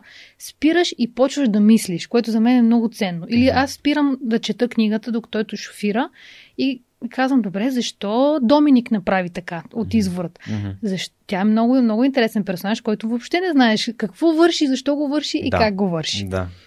Той има една теория, аз имам една теория. Почваме да спорим и всъщност по този начин ние наистина разсъждаваме над героите и ние ставаме съучастници в процеса на тази книга, mm-hmm. а не всичко да ни е смляно и готово и ти само да четеш и да консумираш. Да. Ти ставаш съучастник. Сега като го казваш, се замислям, аз съвсем наскоро а, така успях да мина през извора, тъй като Атлай справи ремене в... А, той е в сърцето на свръхчовека. Да. Тази история за предприемачите и другите. И всъщност... А, и логото. Извор... Да, да, да, да. И всъщност а, и логото, разбира се, това е Easter egg, нали, великденското яйце, че всъщност това е Атлас. Всеки един от нас е Атлас. Или поне трябва да мисли за себе си като за Атлас. А, супер странно ми беше да чета за този архитект, хм. който прави нещата само по начина, по който той вярва. Стотици пъти се разпознах в него. Да. А, винаги през целия живот съм се чудил. Абе, аз вярвам в едни неща и как аз трябва да ги направя, обаче пък другите хора ми казват, че не, не се, се правят така. така. И в тази история, нали, Айн Ранд преди 100 години, буквално преди 100 години го е написала и то по някакъв изключително ам, интересен начин за човек, който вярва в своя морал и в своите ценности. И се Да. придържа изцяло от тях. А, целият му живот, всички принципи, които имат, са свързани с това да не прави компромиси. Да, при него някак си, сега така като го описа, а, едно е една тъмнина, в която той толкова много вярва в своите следващи крачки, че пред него има запалени свещи, по които той, Мгм, той вижда пътя, просто защото вярва толкова много в себе си, в ценностната система, в морала и за него пътя е осветен и той знае на къде отива. Ако можех да прочета извора преди Атлас изправя рамене, може би би ми повлияло по същия начин. Не знам а, а, както Атлас ми повлия. Тоест тази книга наистина, наистина е много силна и а, много се радвам, че втория автор, който спомена е Аран. Знаеш ли, че е писала извора 7 години? Не. Онзи ден научих за това нещо и бях изумена, но наистина книгата, тя е много отлежала и е много изпипана. Няма как да е написана за по-кратко време. Те са 900 страници. Това е една внушителна книга, която ако не я четеш, поне можеш да използваш за оръжие, ако си някъде навън. Добре, Ам. моля те продължи, защото нямам търпение да видя какво, какво си предвидила и кои са книгите, които а, Ам, препоръчаш и подаряваш на на хората. да. Третата авторка е Лив Шафак. А, за мен е много ценен автор, с който имах а, доста странно начало. А смея да твърдя, че читателите, ние сме доста а, взискателни и даваме на един автор шанс една книга. Аз ще си купя Елив Шафак веднъж. Ако не ми хареса, вероятно Няма да си няма да си купя повече Елив Шафак. А, за 18-ти ми рожден ден ми бяха подарили любов на Елив Шафак. И аз тогава, тя тогава точно на, на, нашумяваше в България тази книга. А, започнах да я чета и не ми хареса. И я хвърлих в багажника на колата ми. Тя се размотаваше в багажника доста време. Мгм. И накрая толкова много ме беше изнервила тази книга. Не знам защо, че, нали, че не ме грабна, че не се получи химията. И си спомням, че я взех и я изхвърлих в един буклук на една бензиностанция. И така приключихме с Елив Шафак. Години Мгм. по-късно някак си пак а... Изхвърля. изхвърлих я, да. Мгм. Аз съм е чел тази книга, знаеш ли? Единствената книга, която съм чел на Елif Шафак до момента е тази. Хареса ли ти? Ами, беше ми много странна тази книга. Супер странна ми беше. А, понеже не да е огромен фен на Елif Шафак, имаме абсолютно всички книги на Елif Шафак вкъщи, но аз започнах от тази. Няк... Не знам поради каква причина избрах нея, но започнах от нея. А, да. Не мога, не, мога, не мога да дам категорична оценка. По-различна е. Различна от това, което сме свикнали М. да четем. Та, втория път, когато стигнах до нея, дори не знам, не мога да си спомня как се сблъсках отново с нея. След като веднъж я изхвърлих в коша за буклук, а, а не правя така с книгите. Е, Любов втория път ми взриви. Буквално вече може би бях дорасла за книгата и за авторката и за нейния стил. И е, нека да кажа, че Любов е книга в книгата. И на мен този, този похват много ми допадна, в който главната героиня получава ръкопис и тя трябва да го прочете. В момента, в който тя отваря ръкописа и ние го отваряме в самата книга и това много ми допадна. И едната история, сюжетната линия на тази, която чете книгата, беше много увлекателна за мен и всичко в ръкописа, което ни връща в, ам, е, в една малко по-назад епоха, Руми, стиховете на. Руми, които са Стиховете на Руми са невероятни. които наистина са, карате много да се замислиш и са много докосващи. Та, тази книга тогава много ме впечатли и тя всъщност, според мен, ми даде основа и за част от моето писане, тъй като изказа на Елив Шафак е много мелодичен, много поетичен и на мен това много ми хареса. Та след това, може би, съм го присвоила и в моите книги. А това беше книга за една жена, която напуска семейството си. Да, тя при... в крайна сметка го напусна. Да. Да, окей. Да, да, да. А, Това е единствената книга, която съм прочел и а, сега просто отворих телефона, за да съм сигурен, че, да. че е тя. Между на английски видях, че 40 заглавието е Rules of Love. 40 Rules of Love, което Да. е 40 правила на любовта. А, когато а, напишат хората откази от книгата, повечето откази са от тези 40 правила. И на, на любовта и те са малко по-набожни, тези, mm-hmm. които са... Нерелигиозни. Да. Да, okay. И си казват, о, тази книга не е за мен. Но всъщност Okay. книгата е много повече от това. Да, Да. тези правила се включват а, и, и тук там е, нали, тя ги дава авторката като на Мгм. читателя да се замисли над тях, но не, не в никакъв случай не мога да кажа, че това е една набожна книга. Тя е много, много повече от това. Да, супер. Благодаря ти за препоръката. А според теб, коя е книгата на Елif Шефак, която по-скоро би запалила хората да четат, отколкото ам, да, да ги провокира? Защото ти в началото на разговора, когато споменах за твоите книги, каза, че книгата си идва с нейното си време. Мгм. Ти знаеш, че аз вярвам и в подкаста. Този разговор го отлагаме от някакво време. Да. Ето той се случва сега и аз вярвам, че това е правилното време, в което той се случи. И също се случва и с книгите. Но коя книга би била по- по-грабваща за хора, които може би нали, не, няма този контекст за нали, книгата в книгата. Нали? Мгм, мгм. А, ами, сега, ако много се разлея по тая тема, М. ще ме спреш, но а, всяка книга на Елив Шафак е много различна Мгм. и зависи какво искаш да, да четеш. Значи, след а, Любов, по-нататък бях прочела Трите дъщери на Ева. Мгм. Тя пък за мен е направо като, като трилър си върви, пак с много емоционални има и духовни моменти, но толкова динамично върви книгата, че ако, ако препоръчвам Елив Шафак на мъж, започвам с Трите дъщери на Ева, защото смятам, че там има много Мгм. повече какво да а, той да изпита като емоции. Няма да му препоръчам любов, за мен любов е по към дамската аудитория Мгм. или мъж също може да я прочете, но трябва вече да се е сблъскал с Елив Шафак и да я харесва. Новата, не, преди новата книга на сега тази, която излезе на Елив Шафак, предишната се казва 10 минути и 38 секунди в този странен свят. Тази книга пък за мен също ме взриви като структура, защото тя започва с смъртта на една проститутка, която е хвърлена в един контейнер. Но тя още, мозъка й, след като човек почине, остава още няколко минути, в които работи. Или в Шефак попада на това изследване и си казва какво ли си мисли мозъка, докато човека вече а, показателите са му отказали, а, няма пулс, няма сърдечна дейност, но а, нещо се случва в мозъка преди той да се изключи. И тя започва книгата отзад напред, в смисъл от смъртта на тази проститутка, като разделя по много интересен начин е разделена книгата и разказва вече нейната история. Та Елив Шафак е от тези автори, които имат винаги какво да ти предложат различно. Ако ти не си се задоволил с една нейна книга и посегнеш към друга, тя ще те отведе на съвсем различно пътешествие. Okay. Докато, примерно, Халет Хусини, чиято книга също бих препоръчала Хиляда сияйни слънца, която е една изключителна история за войната в Афганистан и която също ми даде доста размисли за моята книга Има ли места в рая. Халет Хусини има три или четири издадени книги, които всички са на тема войната в Афганистан.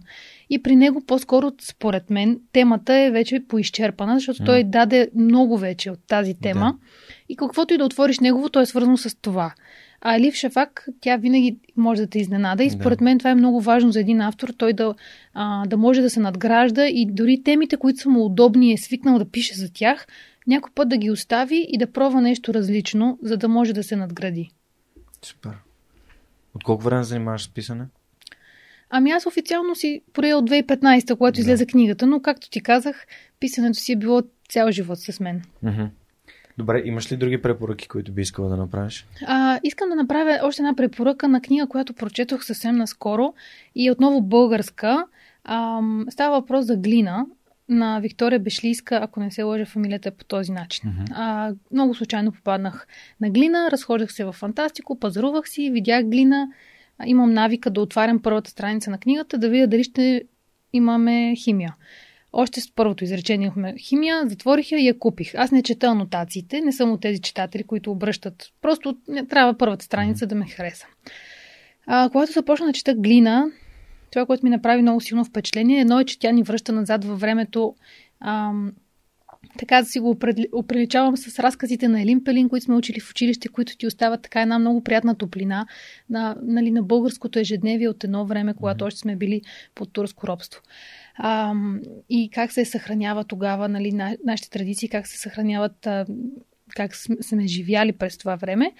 И самата книга е написана с толкова богат български mm-hmm. язик, толкова красиви описания има, и освен сюжета, който е много интересен и героите, които са много пъстри и много силни. А този език, просто само заради езика и начина по който е написана книгата, според мен трябва да се прочете, защото то ти отключва цялата любов към български язик и към това, което е било едно време използвани с стари думи, които а, нали, тогава са се използвали и наистина те пренася много леко в едно, в едно съвсем друго време. В контекста на книгите, които ти препоръча и, а, и на конфликта в Сирия, и на Афганистан, и а, конфликта там, не мога да не пропусна аз да направя на препоръка. Естествено говоря за Бардаров и още бредните. Да, много добра, добра препоръка. За, всъщност за военния конфликт в, а, в Сараево между ам, босняци и сърби и всъщност там е там буквално нали, християни и мусулмани, приятели един ден, на следващия вече врагове. Mm. А, и това е една от най-така силно емоционалните книги, които съм чел на български язик. И една много красива любов има там, която... Невероятна любов, да. Не те така оставя. че препоръчвам на Георги Бардаров. Аз то ще броя дните, за който не ме е чул, че препоръчвам вече веднъж. не съм му прочел новата книга Абсолвоте, защото а, просто не съм стигнал до нея, а, но със сигурност и тя, тя е естествено в моя списък. Добре, ми, аз мисля, че много, много интересни заглавия препоръча. Благодаря ти много, Яра. Спомня си първият ми епизод с, така, с автор Александър Шпатов, седмия епизод на подкаста. Самуил Петканов не го боря за автор от не новините, макар че той е. А, и а, не съм му прочел още книгата, а, която подарих на монката. Той каза, че е много яка, ще трябва да я прочета. Извинявам се, ама реално когато започнах подкаста, той още нямаше книга. И Шпатов тогава го питах, добре, как, как човек става добър писател? И той mm. каза, ми когато много четеш. Да. Какъв би бил твоя съвет?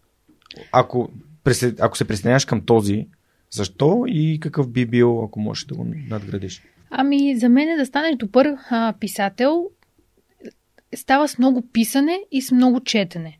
И като казвам четене, не е само да четеш книги, а да четеш хубави книги, които да знаеш защо ти харесват и да четеш лоши книги, които също да знаеш защо не ти харесват. Защото чрез добрите книги ние разбираме кое е нашето и като си кажеш, о, тази книга много ми харесва, този автор много ми въздейства, искам и аз да въздействам по някакъв сходен начин, това е страхотно знание, което да имаш за себе си. Но когато хванеш някоя книга, която ти скъса нервите, това също е страхотен урок да кажеш, аха, ето така не се прави, ето това не искам със сигурност да го направя. Така че е много важно, докато четеш книги, да анализираш похватите, да знаеш защо едно нещо ти харесва, защо не ти харесва и това дава отговори за твоят път и за твоето писане. Та, писането и четенето, така ми харесва да, да, да ги а, съчетавам като те са като един много успешен брак, който ще доведе до много хубави плодове за в бъдеще, много хубава реколта, ако успееш да ги съчетаеш. И няма как да си писател без да си читател на първо място. Да, точно преди да, да направиш тази а, метафора за, за брака, аз всъщност а, искам да кажа, че всяко нещо, което правиш, ако му отделяш време за да разбереш защо се е получило или не се е получило, ще те направи много по-добър в него. Времето, в което нали, отделяме за рефлексия върху себе си, ако искаме да се погрижим за здравето си, окей, кои са нещата, които правим, как се прави и как не се прави, uh-huh. или а, поне, да, поне да тестваме неща, нали, ако нямаме информация, макар че интернет е пълен с информация. Абсолютно. Така че ти благодаря, че го казваш, ам, защото аз лично си мислех, че за да си добър писател идва ти една страхотна идея, пишеш я не. и ето и не, това въобще не е достатъчно. Една идея е нещо страхотно, но ако ти не знаеш какво да правиш с тази идея, а, в периода на време, тъй като това, което го гледаме по филмите, идват идея, сядаш mm-hmm. за едно денонощ я пишеш, това е много, много, много рядко може да ти се случи. В смисъл, много рядко, mm-hmm. наистина. В повечето случаи това е процес, който ти трябва да ставаш и да работиш всеки ден по него. Mm-hmm. И да отдаваш от време, да си упорит, mm-hmm. да не се отказваш. Дори дните, които не, не върви по някакъв начин, да продължаваш да виждаш тази идея, която те е запалила да седнеш за първи път да, да я пишеш. И в крайна сметка, писането си отнема много време, много упоритост, много пот и трябва да си mm. а, да вярваш в това, което се правиш. Има ли книги или ресурси, които по някакъв начин дават добри практики за това как да пишеш по-добре? А, сега няма как, ли? да, няма как да не, да не отвориме да, нещо, което, като тема, което аз правя в момента, но ще, ще започна малко по-отдалече. А, доста хора са ме питали, имам идея какво да правя, как да я напиша. Искам да напиша книга. И от толкова много разговори, които съм провела с най-различни мои читатели, които са се свързвали с мене за да пишат, а, след години и всъщност по-скоро миналата година по време на пандемията, още в първите месеци, в които така бяхме затворени, с моя приятел си говорихме на тази тема. И тогава ни хрумна, че ще бъде страхотно, ако създам такъв продукт, който а, по някакъв начин да даде моя опит на читателите, но и не само моя, тъй като аз чета наистина много за много автори, гледам интервюта и се интересувам как те са постигнали своя път, какво са правили, кои са техните инструменти. И ми дойде идея да направя нещо такова като а, наръчник за младия творец, който иска да пише. Дори да не е за да става mm-hmm. писател, дори само за да си пише в къщи и да му е приятно и да прави някаква творческа дейност. Та тогава започнах много да, да още повече да, да чета на тази тема и да гледам. Книгата, която на мен много така ми помогна, беше на Стивън Кинг Мемуари за писането, като Стивън Кинг разделя тази книга на две части. А в първа част е нещо като автобиография, в която той разказва за своя път, за своите хиляди неуспехи, през които е минал, докато стане Стивън Кинг. А във втората част вече дава много много конкретни похвати, които може авторите да използват. Но тук е малко повече, поне за мен ми се стори, че трябва да си да имаш малко вече ноу-хау как да пишеш и това да те надгради. А тази книга, която аз в момента сътворявам, този малък наръчник, така да го кажа, започва от нулата и всъщност започва с едно упражнение, в което а, аз те провокирам, провокирам читателя да направи разказ от 6 думи в който да опише дадена случка. Хемингуей едно време има така мит, че докато е бил на, на бар и са му казали, ти не можеш да напишеш а, такъв разказ за 6 думи, който да ме докосне. И той а, мисли, мисли, той все пак е майстор на късия разказ, но 6 mm. думи са много малко, наистина, за да дадеш доста силен разказ. И не, това, което той написва на една салфетка, или поне така митовете твърдят, е бебешки, обувки, а, никога не носени, нещо от този чифт бебешки обувки, никога не носени, нещо такова беше, което влизаше точно в рамките на 6 думи. А, и за мен това беше така а, голям плесник, че всъщност ние може да създадем много кратка история, която да бъде много силна и трябва да се научим а, или поне бъдещия писател да се научи да борави с думите и с тяхното примерно ограничение. Тук са 6 думи. Ти трябва много да помислиш, той е като везна, която почваш да, да мериш нали, колко думи да сложиш, коя да махнеш, mm-hmm. за да стане перфектния къс разказ. Та това е първото упражнение, с което започва м- книгата и по-нататък тя дава много инструменти на, на различни автори, с които съм се сблъсквала. Като идеята е, че тази книга м- тя не учи хората как да пишат, те сами се учат от това, което ще си вземат от нея, от инструментите, които ще пробват. И както ти каза преди малко, ако нещо не им хареса, ще го захвърлят. Ако mm-hmm. нещо им хареса, ще си го прибавят към своите инструменти, с които работят за напред. Така че тази книга дава това. Дава историите на други хора и инструментите, с които те са успели. Mm-hmm. А, ти всъщност тук заговори за мемуари на занаята. Да. Или, он, мисля, че се казва on writing на английски. Може. Да, на Стивън Кинг което е първата книга, която прочетох за това как се пише. Така ли? Пак я прочетох в Гърция. Да, много ме... Супер. Много интересно, защото той там разказва някакви неща за, за детството си. Да. В първата част от книгата, във втората вече дава някакви инструменти, mm-hmm. ам, разказва за това как, как се отделя време нали, за, за писане. И mm-hmm. това е много важно. В един от предишните епизоди Цвета Белчева разказа за нейните похвати, разказа там за ESPRU. Каза, отваряш лаптопа, пишеш едно изречение, страхотно. Затваряш. Това много ми хареса. Да. А, и според мен просто на писателите това е едно от нещата, които може би им липсва и аз самия се включвам в това, че понякога трябва да пиша неща за подкаста, mm-hmm. за сайта, но не го правя. Е просто да си отворя компютъра и да знам, че всеки ден пиша хик, хикс време. Така да. писах статии едно време, да. преди около две години, но ам, помагаше ми много да си излея съзнанието и ми помагаше, помогна ми за 180 дни да напиша ни поне 150 страници. Представям си, ако, ако пишех буквално а не, не по една, а по две страници, ще е 300 страници, да. което си е почти готова книга. Абсолютно. А, има, има някои автори, а, които точно така стават. Примерно Дан Браун е така. Mm. Той си има много стрикна програма, затова казвам, че писането си е работа като всички други mm. работи. Става в 4 часа човека, сяда да пише. Това в неговия мастер-клас той го споделя. 4 часа става до 11, в мастер-клас на masterclass.com. Да. Yeah. Супер, да. Това Аз ми съм е друг- регистриран и нямам търпение, А, но страхотно е. избрал съм си някои, а, някои неща за сторителинга преди Дан Браун, но Дан Браун ми е в wishlist. Той е доста фокусира върху писането на трилъри, така че Да, да. Ясно. това е което... Да. Мисля, че там е доста добър. Да.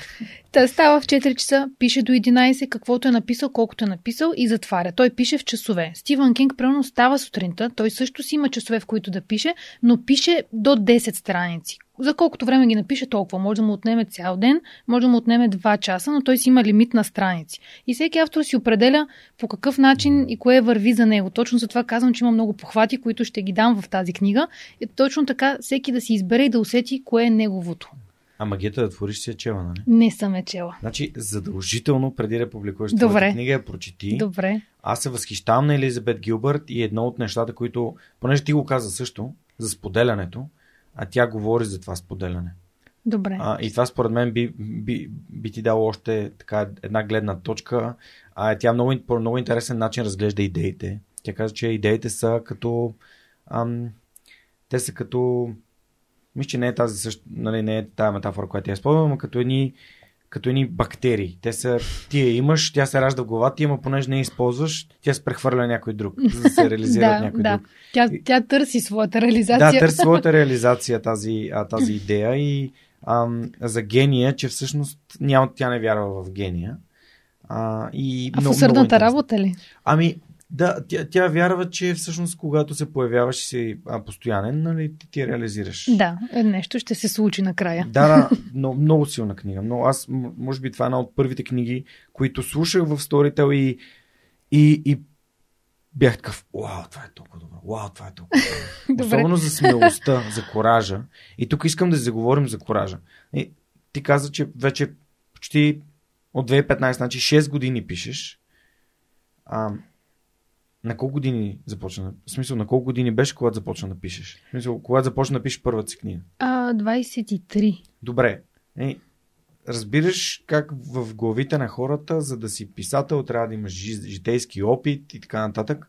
А знам, че и на теб не ти е било лесно да, да станеш писател. Да. А, не, искам да те попитам как семейството ти преди това цялото нещо, защото знам, че е било предизвикателно. Добре. А и също времено как намериш смелостта да кажеш аз мога, тук съм и пиша и искам да видя, искам Хм. да опитам. Това е нещо, което според мен на хората им липсва във всеки един контекст на техния живот. Свързано с нещата, които искат да правят и не ги правят, защото им Се липсва- страхуват. Да, имат страх и съответно нямат смелостта да кажат на и майната му на страха, ще опитам. Какво, какво ще да стане? Да. Ами, а, ще започна с а, това, с, с, с, с семейството ми, тъй като те м, имат а, така бизнес, който се очаква, че ние с моя брат ще наследим. А, тъй като баща ми е бил търговец от както се е родил и е Много са добри нали, хората от а, арабския свят в, в О, търговията. Абсолютно. Той е почнал с... а, смисъл, толкова много неща е правил през годините и на толкова много места сме ходили с него, сме пътували, сме живели на различни места заради бизнесите, които е поемал, че според мен той загнезди в мен и в брат ми този нюх на това ние да, ам, да почваме нещо от нулата и да, да вярваме. Да, Okay. Просто го видяхме в него и мисля, че и двамата го имаме. Но вече, м- когато се установихме в София, баща ми реши, че в крайна сметка ще се занимаваме с таките, такива магазини, стоки за бита, в който Да. влизаш и можеш да си купиш всичко за едно левче, примерно. А, той започна да пътува до Китай, за да внася стока. Той беше един от първите тогава, които а, започна. Там си отвори офис, в който работеше и така нататък. Пътували сме до Китай с брат ми за стока, виждали сме това море от стоки там и така нататък. Та ам, се очакваше, че ние със сигурност ще поемем бизнеса, след като ам, така, по-старите се отделят. Баща ми, когато бях пак в този период 20 и нещо години, ми даде е така един магазин да го а, управлявам аз. Беше магазин за обувки, си спомням тогава и просто каза, ето ти този магазин, готов, отворен е, почни да го работиш и да видим нали, какво ще стане. И аз трябваше да ходя да зареждам стока, да работя с клиенти, да правя ревизии и така, така, така. И всички тези неща, които не бяха лоши, интересно ми беше, но не усещах да е моето нещо, което да ме а, да ми носи тази, този пламък, който по принцип ми носи писането. По-късно м- след като така с, с магазина с обувки нещо не се получиха нещата, а, имахме вече няколко магазини за такива за левчета и той каза, ще отваряме нов магазин в еди кой си квартал, ти ще го отвориш, ще го почнеш от нулата. Съответно, наехме помещение. Аз въобще нямах представа какво трябва да правя. От нулата, от рафтовете, които трябва да монтираме, до зареждане на стока, до подреждане, до цени, до наемане на персонал, всичко остави на мен. И а, така, не мога да кажа, че ми беше голямата страст. Беше ми приятно, защото все пак се чувствах значима, правех нещо, учех се на занаят, но не беше точно моето нещо. И а, така в един от магазините работех едно лято, когато започнах да пиша тези първи страници на има ли места в рай. Тогава влизаха клиенти и аз нали, обслужвах ги, говорих си с тях и също времено си драсках тези моите спомени от Сирия. И в края на деня, наистина като ги погледнах тези 30-40 страници и си казах, абе, това май е моето нещо. Беше излязъл вече разказа ми тогава. А, почнах се повече в тая посока да, да се движа и когато м- излезе има ли места в рая и нали, успеха, който имаше с, с нея, а, аз осъзнах, че това е нещото, което искам да правя и колкото и да, да ми е трудно да се отделя от, от семейния бизнес, тъй като хората, които имат а, семейен бизнес, ще ме разберат. Има един дълг, който някак си седи в пространството. Да, да, да. да все, но ти трябва задължително. То да. имаш нещо на готово, ти ще си неблагодарен, ако не го хванеш и не продължиш. Та ми беше много трудно да заобиколя този дълг, тъй като писането като цяло, да, има ли места в рай, имаше успех, но все пак не се възприема като много сериозна работа. Някакво такова вятърничево а, нали, мислене, вятърничев занаят, не знаеш утре ще имаш ли финанси, няма ли да имаш. Аз изцяло само от това се издържам, не правя нищо друго и изцяло се отделих от нашия семейен бизнес. Mm-hmm което ми беше много трудно, тъй като някои хора го приеха като предателство в началото, защото как мога да се отказвам от нещо, върху което те са вложили толкова много труд през годините. Mm-hmm. И честно казвам, до ден днешен някой път така ми м- така жегваме някаква гузна съвест, но пък в крайна сметка знам, че правя това, което обичам. А, то ми носи доходи, с които аз да се изкарвам, да се, да се издържам. По никакъв начин не, не тежа на някой от семейството ми с това мое решение. Въпреки, че, въпреки, че в началото, а, когато трябваше да финансирам има ли места в рая, те застанаха зад гърба ми, защото нямах Получи този... Подкрепа. Получих подкрепа, Прекрасно. нямах тези финанси да дам, за да се издаде книгата, но след това им върнах заема и вече нещата се завъртяха и се случиха и в крайна сметка аз правя това, което обичам като мое хоби и моя страст и съм го превърнал в нещо, което ми носи доходи, което е супер. В смисъл, това е мечтата на всеки човек. Мечтата на всеки човек е, да.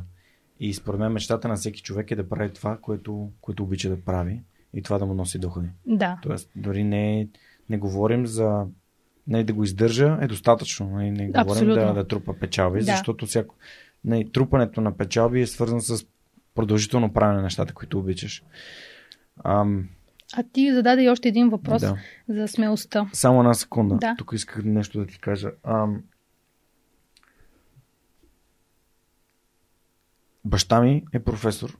Естествено, очаква, и майка ми също е научен работник и, и очакванията към мен са били винаги академични, mm-hmm. академични постижения. Обаче аз пък никога не съм имал такива очаквания за себе си и никога това не съм си го представил изобщо. И това, което искам да кажа е, че според мен, да, Родителите имат някакъв предначертан път за нас, обаче всъщност това, което истински искат, е ние да бъдем щастливи с живота, който живеем и начинът, да, който го живеем. Да. Тоест, дори да има някакво очакване, а, Яра ще поеме бизнеса или Георги ще се занимава с това или с това, то отстъпва пред това, когато виждаш, че детето ти прави нещо, което наистина го зарежда mm-hmm, и наистина го прави щастливо. Да. да. Понякога пропускаме този факт и си мислим, а, те родителите ни само а, брънкат тук, и те не ме разбират, те не ме подкрепят. Не, те просто искат. Най-доброто в да, техните очи. Да, най-доброто в техните очи. Но когато им кажем, ние сме щастливи, защото правим това и това, да. те, те, те са много по-спокойни и в контекста на, на връзките ни също, когато ние им обясним защо това, което правим, ни прави щастливи и има комуникация помежду mm-hmm. ни, а не едните дават така, от другите пък са бунтари. Да, не приемат не, нищо. Не приемат нищо. И, да. Та, да, моля те да продължиш с втория въпрос, реално. Който а, за смелостта, да, ти да, ме попита смелостта. как така как, как един вид а, съм излязла там и съм един вид съм повярвала в себе си. Когато написах има ли места в рая, а, вече тя беше поела към печат, така че съвсем скоро се очакваше да излезе. Мене така ме обхвана а, cold feet на английски, тази треска, че всъщност май няма да се получат нещата или май съм си повярвала твърде много. И вървях към а, една среща и тогава се, се чух с, с този художествен ми редактор, който ми помогна. И той ме усети нещо по телефона, че не бях а, в много добра кондиция. И аз му казах, всъщност, а, страхувам се за има ли места в рая, как ще се възприема от хората и дали е достатъчно добра. Защото в крайна сметка това е въпроса, който си задаваш, когато издаваш един продукт. Достатъчно добър ли е? Постарах ли си достатъчно? Mm-hmm. Трябваше ли още време да му отделя? И тогава той ми каза, Даян, че а, ако се притеснява дали хора, хората ще възприемат твоята история, вярвай ми, че хората ще плачат на историята на за Сарая и тя ще остави много силни емоции в тях. И това изречение някакси едно е, много е простичко, обаче толкова много ми олекна и толкова много ме, ме успокои и си казах, ми, в крайна сметка това е, което съм аз, това е, което съм направила, дадох колкото можех от себе си за този период, там, където съм била, каквото стане такова. И рискувах. В смисъл, той все пак е един риск, който поемаш, а, който дължиш на себе си, според мен. На, на себе си нещата, които твоето вътрешно аз обича. И има ли места в рай, когато се роди, наистина хората я грабнаха, я обикнаха. И това беше от, отговора на моят най-голям страх, дали съм дала достатъчно. Хм. Това ми напомня момента, в който вече бях с Неда и казах сега ще аз ще уча да програмирам, ще ходя на стаж за фитнес инструктор, след това ще правя подкаст и винаги получавах подкрепа. Ето как едно изречение на човек, който, с когото работиш заедно mm-hmm. и правиш нещо, може да те, да те върне на пътя на увереността. Да. А, което е прекрасно и аз много се радвам, когато хората се подкрепят и се насърчават, а mm-hmm. не се разколебават. Защото дори дори да човека да не вярва в да не вярва в теб, той няма право нали, да, да, да, да ти отреже крилете. Да. И сега Никой си... няма право да ни отреже собствените ни криле. Да, и хората, които ни обичат истински, някакси да. успяват да, да ги почистват крилете ни, да ни ги да. подготвят, да ги прибират в шкафа, за когато наистина ще полетим и ги да. пазят някак си, ни стимулират. А, сещам се веднага за Стивън Кинг и неговата жена Табита Кинг, мисля, че беше. Тя през всичките тези години, в които той а, много време е бил неуспешен автор mm-hmm. и си има там един пирон, на който е забивал всички откази от а, разкази, които е изпращал на най-различни списания и получава писмо, в което му отказват с едно изречение yeah. или малко по-дълго. Един пирон, на който си ги е закачал. Mm-hmm. И въпреки този пирон с всичките откази, които има от най-различни списания да му публикуват разказите, тя през цялото време не е спирала да го подкрепя. И той много пъти благодари на жена си, че тя е била там винаги до него, дори в най-неуспешния му период, за да му а, даде тази опора, той някакси да не падне от пътя, в който е вървял от всичките тези откази, които няма как неминуемо те дестимулират. Така е. А всъщност, доколкото си спомням, тя, тя, тя вади от кошчето мизери и го изпраща. А, Кери. Кери ли беше? Кери, първата му книга. Okay. Да, не точно така. Мисля, че беше Кери. Точно така. Това е първата книга, която те а, реално му публикуват. Mm. И а, той тогава е на прага на бедността, заедно с нея, и получава съобщение, а, пак писмо, в което му казват колко ще му е хонорара mm-hmm. за правата на Кери, и той просто е в да. пълен... Първата му публикувана новела. Да в пълен екстаз. И това вече им, им дава някакъв по-сериозен старт и на двамата и увереност и се си купуват някакви неща, които, с, с които така някакъв лукс, защото тогава mm. те са да били наистина на прага на мизерията. Mm-hmm. Та Кери ги вади тях от, от прага на мизерията. Да, така че наистина е важно да имаме човек, който ни подкрепя и, а, и ни приема а, във всичките ни штороти и нещата, които правим. Когато аз започнах подкаста, всъщност и то беше хоби. Mm-hmm. Правя го за удоволствие. За себе си. И когато трябваше да напусна Германия, за да се отдам на това хоби, за да, за да прерасне и да стане това, което е в момента и съм сигурен, че и за напред ще се развива, а, не да беше плътно до мен. Mm. Аз, аз знаех, че тя е до мен дори без да сме го водили този разговор. Просто знаех, че ако нямам никакви доходи и правя само подкаста, тя въпреки това ще ме, ще ме подкрепя и съм благодарен на партньорите на подкаста, на дарителите, на екипа. Просто без, без тях това не ще стане. Но естествено това, че не да просто ме подкрепи е, е фундамента. А, радвам се, че го отбеляза. Между другото, в, а, на Елизабет Гилбърт. Mm-hmm. Ще си я взема сега, като Да, има, много интерес, има една много интересна история. Историята е, че тя изпраща разкази и получава нали, откази. откази.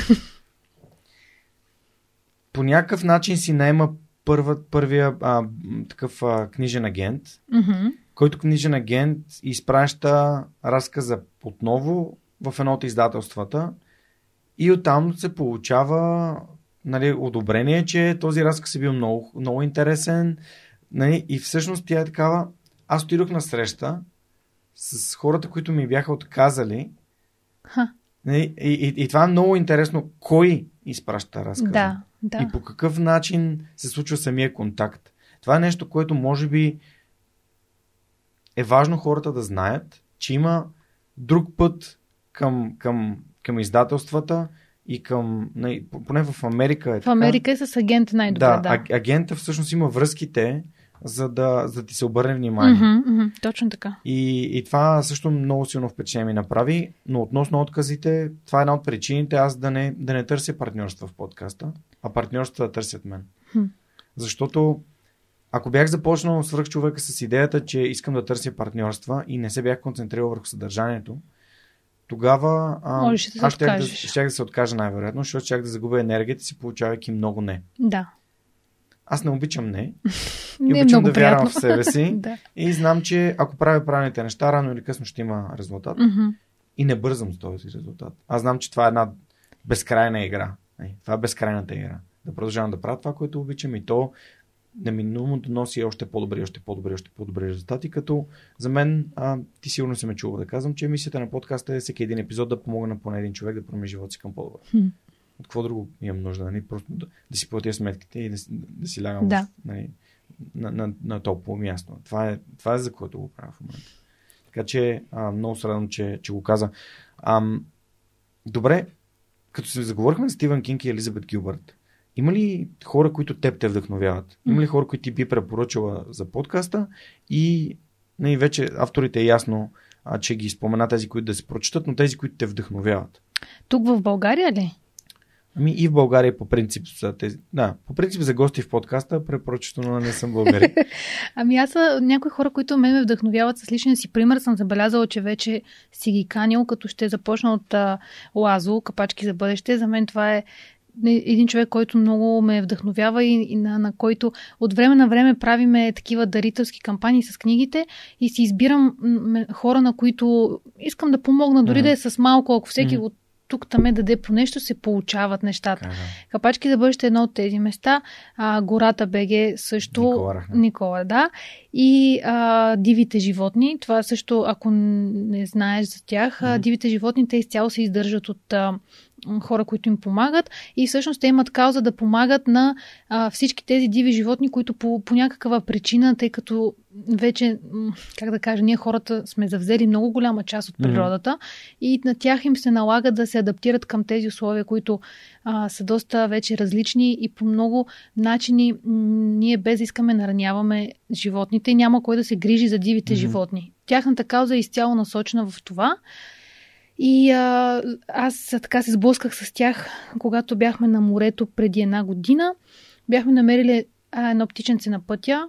А, цялото беше в а, кърлежи, които го бяха нападнали и ние с мой приятел искахме да му помогнем. Беше ранено. Търсихме на морето място, на което някой да обърне внимание. Ветеринарите казаха, че това не е в тяхната специалност. И всъщност по този начин си казаха, бе, все някъде трябва да има някой, който се занимава и с тези животинки. И така намерихме дивите животни. Така че това са трите а, така фундации, или как да кажа, или организации, организации mm. които, а, чието основатели мен много ме вдъхновяват и самата идея да правиш добро, тъй като при тях все пак заляга тази идея да правиме добро, а, много ме вдъхновява това добро, което е без, безкорисно.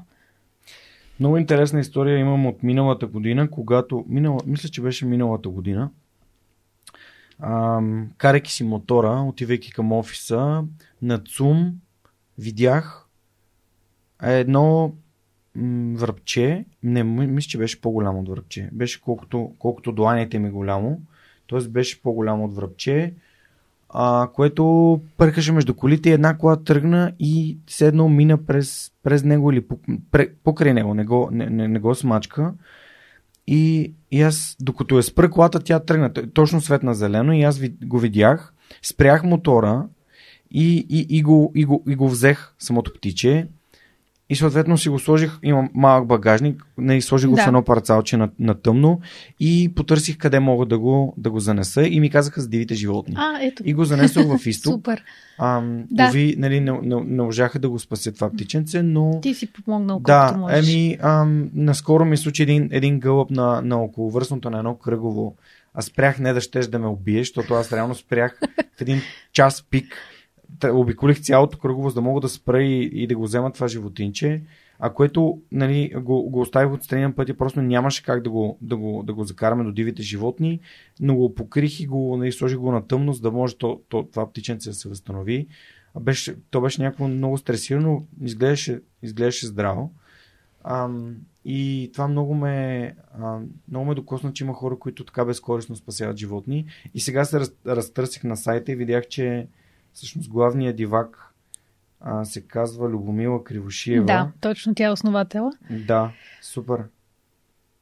Ами, благодаря ти за препоръката и се радвам, че и ти подкрепяш каузи инициативи, защото според мен предаването нататък е много важно и тези а, постигащи промяната а, нали, организации, mm-hmm. които са събрали хора, са един от пътищата, по които можем да направим място, което живеем по, по-приятно по-добро. и по-добро. Да.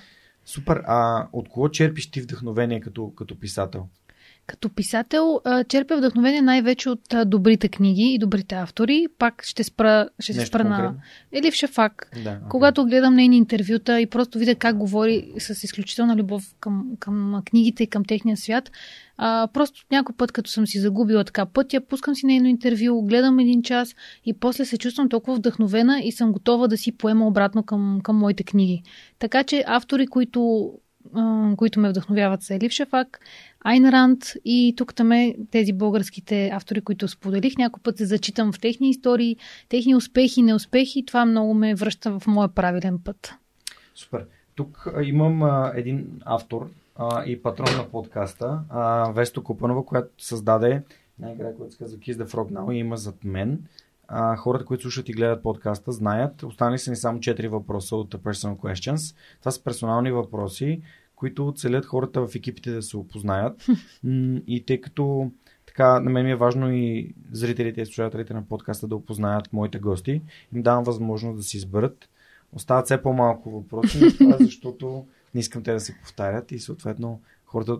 Не, някакси така се случи, че първите два пъти, още в първите два, два а, подкаста, които имахме картите, хората изтеглиха един и същи въпрос. така че реших да ги, тези, които вече са отговорни, да ги, да ги, да ги вадят естет. Да. Добре. Хм. Ами, мисля, че цялото ни интервю е отговор на, на този а, въпрос. If money was no issue, would you still work and uh, what would you do? Аз. А... Да, ако парите не бяха проблем. Да, ще правиш ли пак това, което правиш? Ами, Всъщност, мисля, че ние двамата отговорихме на този въпрос, особено и ти, като каза, че ти е достатъчно просто да има какво да, mm. да хапнеш и къде да спиш или къде да си плащаш сметките и всичко останало е това, което правиш от, от сърце. Аз съм на същото мнение.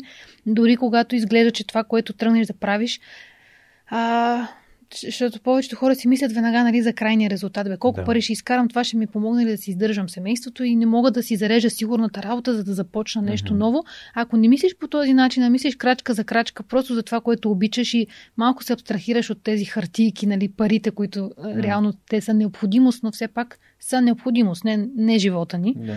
А, и тогава вече се случват мечтите и чудесата и така. Абсолютно вярвам в това и тук ще си позволя да ти задам един въпрос, който нашите приятели от SMS Bump бяха изпратили за един от предишните ни гости. А ако не правеше това, което правиш, става въпрос за епизода ми Сива Гумнишка, която е създател на Humans in the Loop. Това е а, социална организация, която помага на бежанци, включително от Сирия, а да изготвят, да правят анотации на, на снимки във връзка с обучаване на ам, алгоритми за Machine Learning и Artificial Intelligence, изкуствен интелект.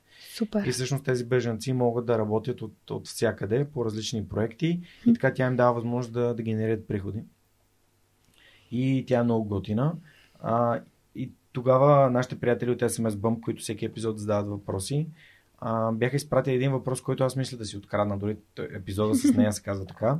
Какво щеше да правиш, ако направиш това, което правиш сега? Ами, това е доста такъв въпрос, който те кара да се замислиш, но ам, ми, мисля, че няма, няма как да, да, да съм в друга ситуация или да, да не правя това, което правя, а, защото вярвам, че всеки от нас има някакъв път, който му е отреден да следва и дори от време на време да взимаме за обиколния път и да правиме неща, които си мислим, че са нашите или да спираме на спирки, които имаме нужда малко там да се, да се позабавим. Накрая ние все пак се връщаме на нашия път. Но ако писането не беше част от живота ми, а, има някои автори, които казват, ами просто ще умра.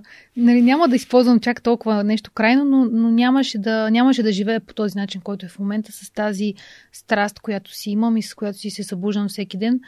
А, така че се вярвам, че щях да си намеря пътя към писането по някакъв начин, за да, да си горя в тази страст. Супер. Аз искам да благодаря на нашите партньори от SMS Bump, които ни дават възможност да чуваме супер интересните въпроси, които техния екип задават на, на гостите. И те в момента си търсят нови служители, които са свързани с разрастването на екипа в България, откакто компанията е придобита от Йотпо, което е еднорог, т.е. компания с, с оценка над 1 милиард долара. Ам, този екип в София на SMS Bump се разраства и си търсят всякакви хора от технически специалисти до дизайнери, маркетинг и HR специалисти, така че ако имате интерес в това да работите в готина организация, която променя а, e-commerce, т.е. електронната търговия в световен план и работи с огромни брандове, това може да е вашето място, където имате възможност да работите от всякъде и а, всъщност това също, за мен е това влияние върху българската екосистема и на българската среда идват точно от такива продуктови компании, които създават наистина много стойностни решения за бъдещето, не само в електронна търговия, а по принцип в предприемачеството. Така че разгледайте отворените им позиции в сайта на SMS Bump или през джобборда на dev.bg. А, добре, за мен, за мен лично този а, разговор някакси ме върна на на начина по който се случваше, когато записах вкъщи на дивана. Просто си сядахме и си говорихме с моите гости. Минахме през доста лични теми, лични споделения, неща, които са били трудни и предизвикателни ам, за, за моите гости. Тази, тази интимност, която имаше на, на общуването, не че сега я няма, просто понякога светените на прожекторите и камерите ам, не карат да имам, да имам едно такова малко по-различно усещане. Mm-hmm а, което не е лошо, то просто е, може би, надграждане. Да, но пък сега говорим и на хората, които не следват в YouTube, а, за което им благодаря. Ако са абонирали за подкаста, а, и това за мен ще бъде а, прекрасно, а, дори успех. А за теб, какво е успехът? Какво е успехът в личен план и в а, професионален план като писател? А, ами за мен успехът се корени в една дума и тя е любов. Любов в личен план и любов в това, което правиш. Ако има любов в тези две сфери, които са много важна част от, от живота и заемат доста голяма част, нали, семейството ни, партньора, който, партньорите, които избираме до нас, и ако правиме а, с любов нещата в останалото ни време, останалите часове, в които трябва да работим, mm-hmm ако всичко се запълни с любов, това е за мен успех. Ако, прави, ако работиш някъде, където не ти е хубаво и всеки ден ходиш и се насилваш и ставаш и ти кажеш, сега трябва да отида на работа и така нататък, това не, е, не са изпълнени с любов часове. Ако живееш с един партньор, с който не си щастлив по някакъв повод и но си казваш, абе, ние от много време сме заедно, свикнали сме да сме заедно, сега да се разделиме, това е много трудно и та-та-та. Това не е любов. Ти, ти а, а, ограничаваш любовта в много важни сфери, които, са, които заемат голяма част от твоят, твоя живот. Ако един човек го разгледаме като една пица, която разделяме на парчета, и примерно семейството, да кажем 50%, а, хобито е 20%, спорт 10%, работа 20%, както всеки си наглася пицата по някакъв начин, но ако в по-големите си, по-големите си проценти тя не е запълнена с любов, според мен това е неуспех и ти се чувстваш непълноценен като индивид. Затова много хора са ми казвали, абе ти ако натиснеш повече с книгите, а, ако повече м, работиш с маркет, маркетолози или ако правиш това и това и това, може да имаш огромен успех, още по-голям от това. И аз всеки път се замислям, че да, най-вероятно е така, но това ще бъде, може би, с цената на нещо от личния ми живот. Аз искам да имам баланс в личния живот и в това, което правя. И смятам, че а, лека по лека, така иначе си вървя към някакви стъпки на успех. Да, не е най-най-най-големи успех, но, но той не е за сметка на нещо друго в личния ми план. Тук ти каза баланс и всъщност успеха в едното е свързан с успеха на другото.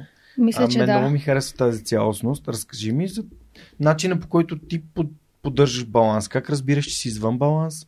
Как се връщаш към баланса? А, ами аз бях чела една книга 100 начина да промениш живота си.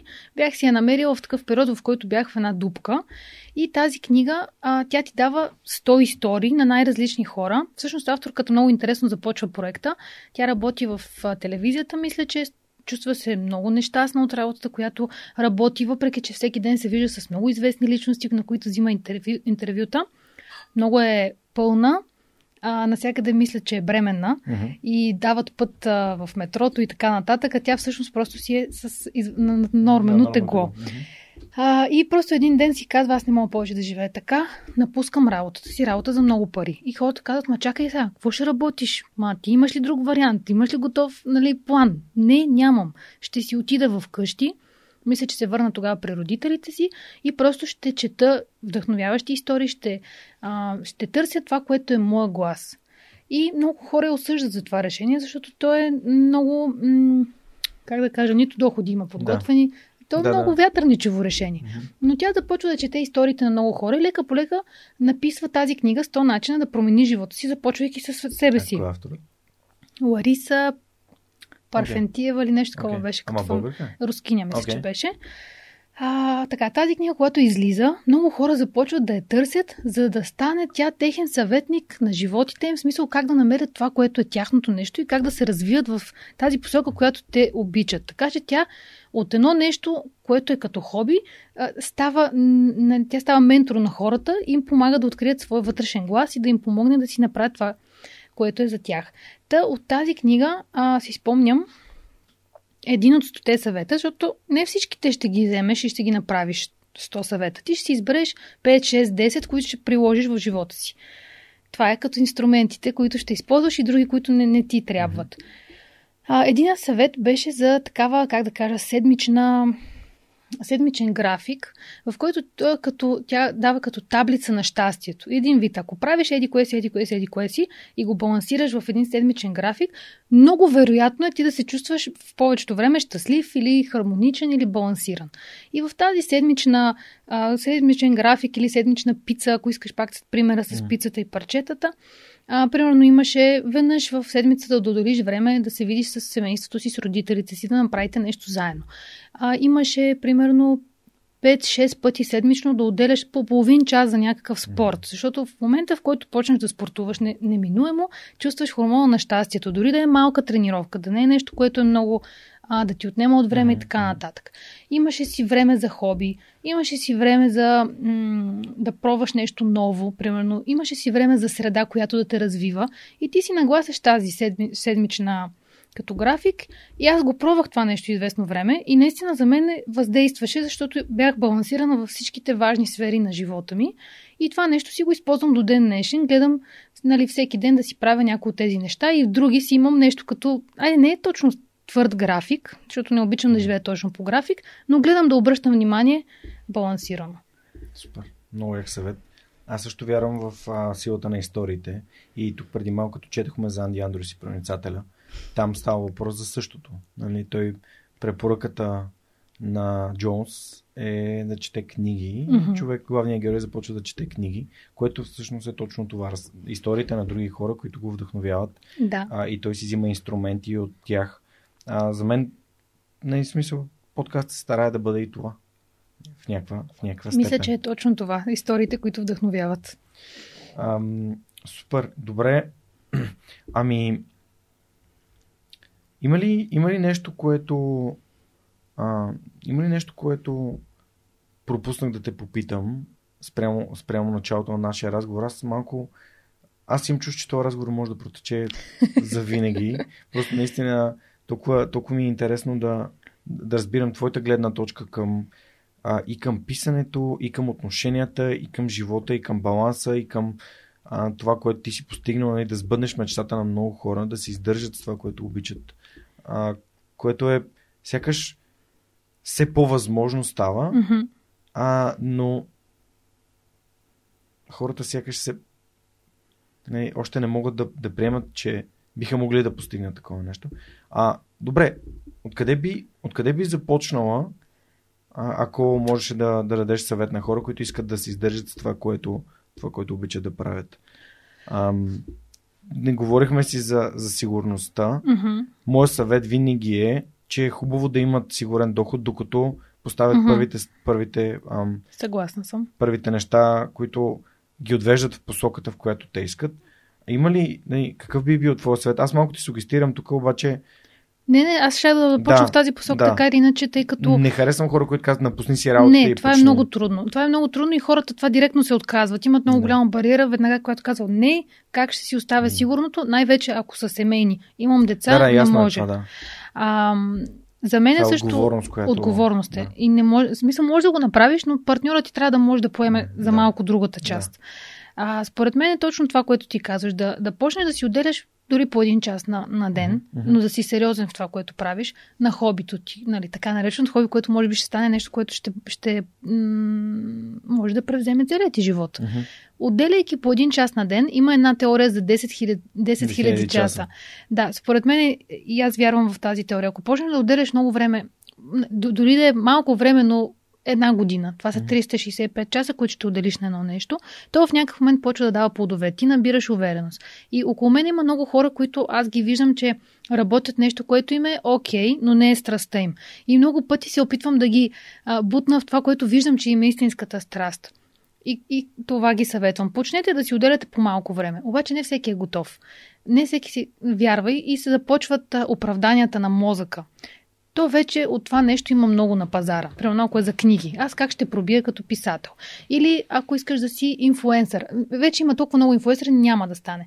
А, защо на мен ще ми обърнат внимание? И когато чуеш тези въпроси, според мен трябва да им теглиш една голяма майна и всъщност да се обърнеш на нещата, които те зареждат и които ти дават любов и да вярваш, че в един момент ще има плодове от това нещо. Защото ако ние всички се отдадем на съмненията си, няма да стигнем до никъде. А, а какво мислиш за грешния фокус? Защото повечето хора, като започват, те поставят много каруцата пред коня и каруцата е реално парите, които ще изкарват. Да. И отказите и трудностите ги карат да се отказват. Ами, отново, а, сега се спомням, когато започнах да пиша, а, видях, че много беше тогава модерно да се правят страници във Фейсбук, а, нали, за да се събира аудитория. Тогава още нищо не беше излязло от мене, но си казах, абе, много искам да си имам моя страница, в която да си качвам мои неща. И тогава баща ми каза, М, баз държа, че не можеш да събереш 300 последователи в твоята страница. И всъщност преди да създам има ли места в рая, беше точно на коледа, там около тези празници, а, направих една страница, която се казва Пералня за души. И а, започнах много упорито да си търся тези 300 последователи, за да му покажа, че всъщност мога. Страницата а, започнах да качвам цитати от любими книги, а, такива неща, които ме ме вдъхновяват, неща, които съм, съм аз в крайна сметка. И работейки в посока да достигна до повече хора, с, чрез приятели и така нататък, тя за няколко дни събра тези 300 лайка, които на мен ми бяха достатъчни, за да си събера тази смелост. И продължих в тази посока, като м- за мен целта не беше да кажем от тази страница да изкарвам пари или от тази страница да стана известна. За мен целта беше да споделям себе си и да намеря хора, които това ги вдъхновява. И много беше интересно.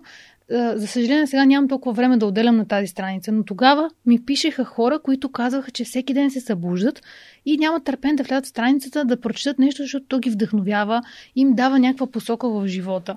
И ам, имах един читател, който тогава ми беше написал едно много дълго съобщение за това моята страница колко много му помага.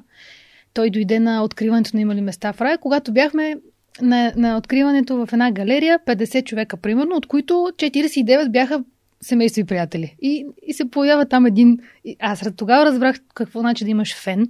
Един човек, който аз не познавам лично, само в някаква страница, нещо ни е срещнал там, той си е взел нещо от мен, аз съм взела нещо от него като емоция. И тогава вече разбрах колко е ценно това нещо, да вярваш в себе си, да споделяш себе си, защото винаги там по пътя ще има хора, на които това нещо, те ще имат нужда от това нещо и те ще се припознаят. Ще има други, които не е тяхно. Те ще си намерят други Тя. хора. Mm-hmm. Да. Та, така. Какво ти дават обратната връзка на феновете? Аз съм... Аз просто ще ти кажа на мен как ми действа това, но е... Няма думи, които да го пиша. Да, наистина. Ам... За мен е най-големия дар от това, че съм писател е, ам... освен това, което нали, за мен е хубавото, което е, че правя това, което обичам, е и читателите и тяхната обратна връзка. Дори когато има нещо негативно и градивно, както ти каза като коментар, за мен това е полезно, защото то ме развива. Но като цяло, като чуеш как си влязал в душата на някой, тъй като с, поне с книгите ми ти влизаш директно в душата на читателя. Предполагам, че с подкаста е така. Ам, чувството е неописуемо, все едно наистина са ти дали най-хубавия подарък, който не може да куп, бъде купен с никакви пари и това е да чуеш гласа на, на душата на, на своя читател, който е преживял тези страници, твоите герои и всичко заложено в книгата, а, няма, няма нищо, което може да се сравни с, с това усещане. Наскоро си сметка, че всъщност подкаста именно това, че не е интерактивно общуване, т.е. че в момента хората ни слушат и ни гледат, но нямат възможност да, да коментират, ги кара да се концентрират върху слушането. Mm-hmm. И когато нямаш възможност да репликираш, а, тогава. Си по-пълноценен в слушането. По-пълноценен си, да. да. Тоест ти позволяваш на тези истории да влязат дълбоко в теб, осмисляйки ги, защото не мислиш за това, което искаш да кажеш. Да. Голяма част от нашето общуване е свързано с а, докато аз те слушам, си мисля сега какво mm-hmm. да ти кажа. Да. А, и съответно изпускам, изпускам слушането. Пълноценното слушане. Да, искам да, да благодаря на хората, които ни слушат в момента, защото м- те ни дават най-важното си, тяхното внимание. И там някъде в твоята история, в, тази, в тези 260 истории, които вече сме разказали, те са взели нещо за себе си. Не едно. Със сигурност са взели много неща. Mm-hmm. Наскоро получих невероятен коментар под едно от видеята ми в, в Фейсбук от а, един от слушателите на подкаста, който ми казва, че даже ще си позволя да го, да го прочета, защото за мен това беше а, много, много докосващо и буквално осмисли, ос, осмисля а, това подкаста да продължава да, да, да, да съществува и да го има. Само искам да видя под кой, дали беше под епизода с Филип и под... Само момент. Mm-hmm. Не, той с Филип, може би Марто. Да, ето. Така, искам да благодаря на Ани Христова, която ми е написал този, този коментар под видеото с Марти Граховски, което за мен се получи невероятен епизод. И а, ако не сте гледали още 48 часа, разгледайте. Това е новия проект на Марто Граховски и на Емилиан Емо а, които снимат истории на вдъхновяващи хора за 48 часа. Каквото успеят да заснемат, това е. О, супер. А, и, и ние бяхме с Неда на премиерата и беше, беше невероятно. Аз много се изкефих. А, та, коментара на Ани е следния. Позволявам си да го прочета без да съм я попитал, но м- за мен това, това олицетворява начин, по който аз искам да, да общувам с, с хората, които следят подкаста. Mm. Георги все се кани да напише коментар под някое видео, но все си измислям удобни оправдания, за да не го направят до днес. Подкастът ти позволявам си на ти, защото сме приятели във Facebook, ми дава изключителна стойност. Вече закупих част от книгите, които са препоръчени в епизодите. Слушането на свръхчовека е свързано с един мой неделен ритуал на чистене. Понеже чисти две големи жилища, с годините това започна да ми тежи. Преди известно време реших да намеря начин как да превърна чистенето в хубаво преживяване. Знаех за подкаста, бях го слушал спорадично и реших да опитам да го слушам докато чистя. Неделното чистене вече е моето време за вдъхновение. Еха. Не само, че спрях да мърморя на мъжа ми, но подкастът ме зарежда с огромна енергия преди началото на всяка седмица. И ето днес е понеделник И аз се сещам, че в по-горния епизод напомни за книгата на Стивън Кови и проактивността. Така че пожелавам на всички да са проактивни и да действат, защото по-добре е човек да опита, да падне и да се изправи, отколкото винаги да носи тежестта от съмнението. Какво щеш да стане ако? Ако. Да. Поздрави и благодаря за това, което правиш. Не, поздрави за теб, Ани, и ти благодаря за това, че сподели а, как а, свърх човека те кара да се чувстваш и да се развиваш. За мен това е смисъла. Това е смисъл, това е успеха за мен. Много е силно. Как влияеш и по какъв начин влизаш в живота на хората. Да. Те, аз не влизам. Те, както те каза отварят. Стивън Кови, вратата се отваря само Да. отвътре, така че а, много им благодаря. Ам, нека да поговорим малко и за проекта, в който ти ме покани да участвам. Добре. А, твоя личен така подкаст и предаване е свързано с любимите книги на, на хората, които ти каниш. А ти, ти не случайно сподели, сподели пет книги. А, Да. И ние вече теб сме записали за моите пет книги, които аз препоръчвам пък на твоите, на твоите фенове. Как, как ти хрумна идеята и ам, имаш, ли, имаш ли нужда от нещо, което може би моите слушатели биха, би им било полезно и интересно? А, идеята ми хрумна това лято, като а, по време на пандемията бях направила нещо като рубрика, в която всяка седмица а, говорих за една моя любима книга на, на моите читатели и слушатели в лайфче във Фейсбук. И а, нямам високо самочувствие за себе си, че говоря по много така еродиран начин за книгите. Аз гледам да говоря по-скоро по достъпен начин, така че те да стигне информацията да стигне до хората, ако на него това, което му разкажа, му допадне, да си я вземе. Не използвам чак толкова сложни думи и така нататък, с които да покажа колко много знам. По-скоро по друг начин описвам книгите. И точно заради това, че не говоря чак така интелигентно и в мен се получиха тези съмнения. Сега аз достойна ли съм да, да говоря постоянно за книги, да съветвам хората какво да четат, ще ме чуе ли някой, дори вече с, с тези книги, които имах зад гърба си. Но рискувах, започнах да по време на пандемията да водя тази, да кажем, мини рубрика, която беше в страницата и забелязах колко много хора след всеки мой лайф си купуваха книгите, които препоръчвах. Явно съм ги препоръчал по достатъчно приятен и достъпен начин, че тях да ги запали. И после това, което беше обратната връзка, дори когато не е за мои книги, а за такива, които съм препоръчала. Ако някой ми напише тази книга, направо ме взриви, много емоции ми докара, дай ми още книги, искам да чета от те, които, си, които ти харесваш. Ам, също давах препоръки за книги, които са ми променили живота в, в някакъв, а, в друга посока. Не само романи, ами по-практически книги. И виждах, че на хората и това им въздейства.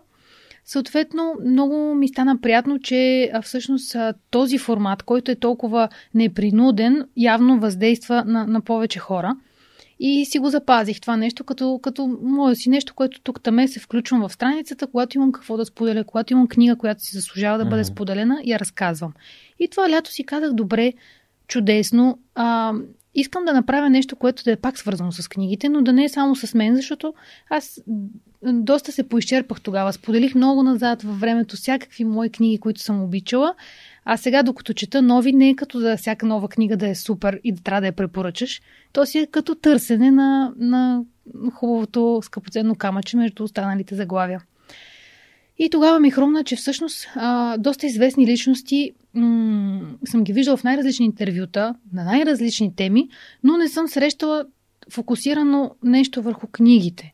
И всъщност да, да, да, да видим на известните личности, на вдъхновяващите М. личности, на успешните личности, тези, които обичаме да слушаме техния глас и тяхното мнение и виждане за живота. Гледали сме ги в много интервюта, но не и в такива, които те да препоръчват нещо толкова, според мен, важно, като четенето на книги и техните любими заглавия. Тъй като по любимите заглавия на човек, малко или много ти разбираш и за неговата същност. И може да, си, да се препознаеш или да не се препознаеш и тези книги да ти въздействат или да не ти. И лятото това като ми хрумна като идея, започнах да пиша на най-различни известни личности, които мен ме вдъхновяват и реших, че искам да започна с такива хора, които са успешни, не само защото а, са, да кажем, по-известни и веднага хората ще ги видят, че се препознаят, а защото а, те дават и другия добър пример на това, че правят нещо, което обичат и са успешни в него, както ето ти си един жив пример за това, че правиш нещо, което обичаш и то ти носи успехи и любов и радост.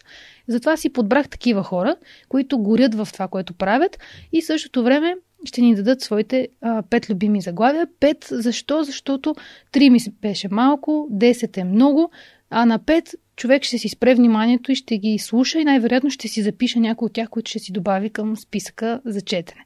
Така че препоръчай ми книга. А, ще излезе съвсем скоро първи епизод с а, актриста Йоана Темелкова, която така се съгласи да даде старт и да се включи в нещо, което нямаше никаква визия, просто беше някаква такава моя хрумка. Съгласи се с две ръце, дойде, заснехме епизода, имахме проблеми с епизода, дойде, заснехме го пак, както и ти и някои други хора, а, но скоро вече ще видите епизодите. Супер. Един съвет ще позволя да ти дам. Да. А, записвай тези книги и води така една база данни. М, Тъй Добре. като на подкаста едно от нещата, които хората намират за много ценни, е именно регистърът. А, той е мястото, където сме записали всички книги, които хората някога са ни препоръчвали О, това е в страхотна подкаста. идея. И ако ти сега, когато са препоръчени 5 книги едно, когато са 10 е две, но когато са 100, а, някои от тях ще се повтарят. Кои са най-често срещаните препоръки? Да, други ще се размият. Други И е хубаво да ги имаш. Да, хубаво е да ги имаш, защото Съгласна. хората ще, ще търсят и ще ти кажат, добре, аз искам да видя този целият списък. Можеш да ги събереш в Goodreads, можеш да Супер. ги споделиш по няк... нали, да ги подредиш по някакъв друг начин, но е важно да имаш такъв списък. Много добра идея. Открадвам си. я. Да, да, препоръчвам. Трябва в едно Excel, да си ги имаш Мгм. а, или а, споделен файл в Google Sheets, който можеш да споделиш с верните фенове, които Да. искат а, да имат а, списък с тези книги. Много благодаря за Супер. идеята. Ами, пожелавам успех, защото според мен трябва да се говори за книги. Чет, четенето ни развива Абсолютно. и определено ни, а, ни прави по-добри а, и даващи любов и по-добре раз, комуникиращи и разбиращи останалите хора. Добре, аз в началото заговорих за нещо, което сега се сещам, че пропуснах, пък много ми се иска да го говорим за него, а именно а, твоя происход и всъщност как ти си стъпила на, на две, на, на две така различни като ам, като две различни религии, но всъщност обединени от любов, както всички религии са обединени от любовта. Как, а, как, как, какво си взел от, от двете, което те прави по, ам, по-щастлив и осъзнат човек? Защото и, според мен в обществото много се делим, прекалено много се делим по Мгм. всякакви етикети. Делим се на ам, любимия футболен отбор, на религия, на цвят на кожата, делим се на сексуални предпочитания и така нататък. Пре- Прекалено много се делим и прекалено малко се обединяваме. А каузи като капачки за бъдеще нали, и, Голям и гората са обединител на всякакви хора, от всякакви социални прослойки, а, от всякакви а, раси и религии. Ам, ти като човек, който реално наистина е стъпил на тези два сала, как успяваш да балансираш между тях и какво, какво си взе и как, как ставаш по-добър човек, когато имаш и двете перспективи и никой не изисква от теб да вземеш решение. Мгм. А, ами, когато. а, Смятам, тъй като моят живот ме срещна с много такива хора, които са от смесени бракове. И успях да направя една много осъзнаема разлика между тези хора, които са от смесен брак и тези, които не са. А, тези от нас, които имат този шанс, за мен това е едно богатство, което имаме, а, да познаваш и едната религия, и другата, да си не само религия, страна, Не, а, култура. култура Мгм. да си надникнал в, в обичаите и традициите, да си живял малко тук, малко там. Това те прави на първо място гражданин на света и автоматично ти всичките тези ам, разделения на цвят на кожата, това откъде живееш, в коя страна си роден, всичко това отпада. Станеш ли гражданин на света, имаш ли това съзнание, че ти може да живееш навсякъде, че ти си част от това цяло общо. И за мен, ам, тъй като нито майка ми, нито баща ми ме натискаха в някаква посока, свързана с религия, тъй като те самите не са много религиозни, Мгм. смятам, че имах този шанс да си отворя съзнанието и за двете култури и да си попия от всяка това, което ми беше необходимо, за да създам а, моята личност, която е в момента. И аз много често се описвам като едно дърво с корени в Сирия, корона в България. По някакъв такъв начин се чувствам като смес, смеска от две, от две неща и смятам, че тя наистина ми даде а, шанса да, да бъда гражданин на света и да имам това мислене, което за мен е много важно и да не, да не правя това разделение, да търся точно обединителите. И примерно тези каузи ти каза, те някакси обединяват всички хора с нещо добро. Добротата и любовта, според мен, са двата големи обединителя, които могат да заличат разликите между хората и да, да, да им дадат шанса да се чувстват от едно цяло. Аз обичам да казвам, че дали хората само по един принцип и то е дали са добри хора или Хм. не са добри хора. Да. А, и по никакви други. Едно от нещата, които супер много ме впечатлиха в недавно в първата ни среща, беше когато ми разказа, че тя понеже е франкофон и е била в Тунис, живява в Тунис, в приемно семейство, където тя е работила там в, а, в ИФАК и е живяла в а, семейство, което приема доброволци а, на ИФАК. Супер. И там по Рама, за Рамадана М. тя е спазвала поста нали, е пила вода само в стаята Мгм. си, за да не. Първо, за да от уважение към домакините си и второ, ам, за да усети какво е, какво е да, да го преживееш Да, това нещо чисто да. културно. Тоест, това от м- просто спомням къде се намирахме в Южния парк и как, колко ясно ми е останало в съзнанието, че това момиче има толкова толерантен подход към другите хора и това изключително много ме впечатли, тъй като се бях наслушал на, а, на генерализации и на разделения. Това беше един... не, Може би на хората им звучи като е, какво толкова, но това е много. Много е. Много. Да, да си толерантен е нещо много голямо и Да. нещо, което трябва да се, всеки някакси да, Да да, го има в себе си М. или да се научи, защото някой път трябва да, да го научиме това нещо. А, и, и се радвам, че тук а, споделяш, че всъщност, а, когато човек отвори съзнанието си а, и попива хубавите примери, ето, а, за мен лично предприемачеството е страхотен пример. И арабите са ненадминати предприемачи, просто страхотни търговци, пък а, тези умения са полезни във всеки един, в, абсолютно във всяка сфера на живота, да можеш да, да размениш това, което е ценно за теб, за това, което е ценно на другия. Което в България, нали, не е, знаеш, че не е прието тук да се, да се пазари човек, докато като подминеш Босфора, оттам насетне е много, Много много лесно. лесно можеш да се оправиш Да. с, с търговия. И дори за тях е невъз, невъзпитано Да да, не се да не пазариш. се пазариш. То е един танц, Неуважит- който трябва да изиграете. Да. А, Да. И, и, и това много, ме, много ми допада. За мен лично да вземеш а, нали, подредеността на, на Европа и, и, и предприемчивостта на, на арабския свят също е много готино и се радвам, че така а, пусна това послание, че хората трябва да бъдат осъзнати и да бъдат граждани на света. Да.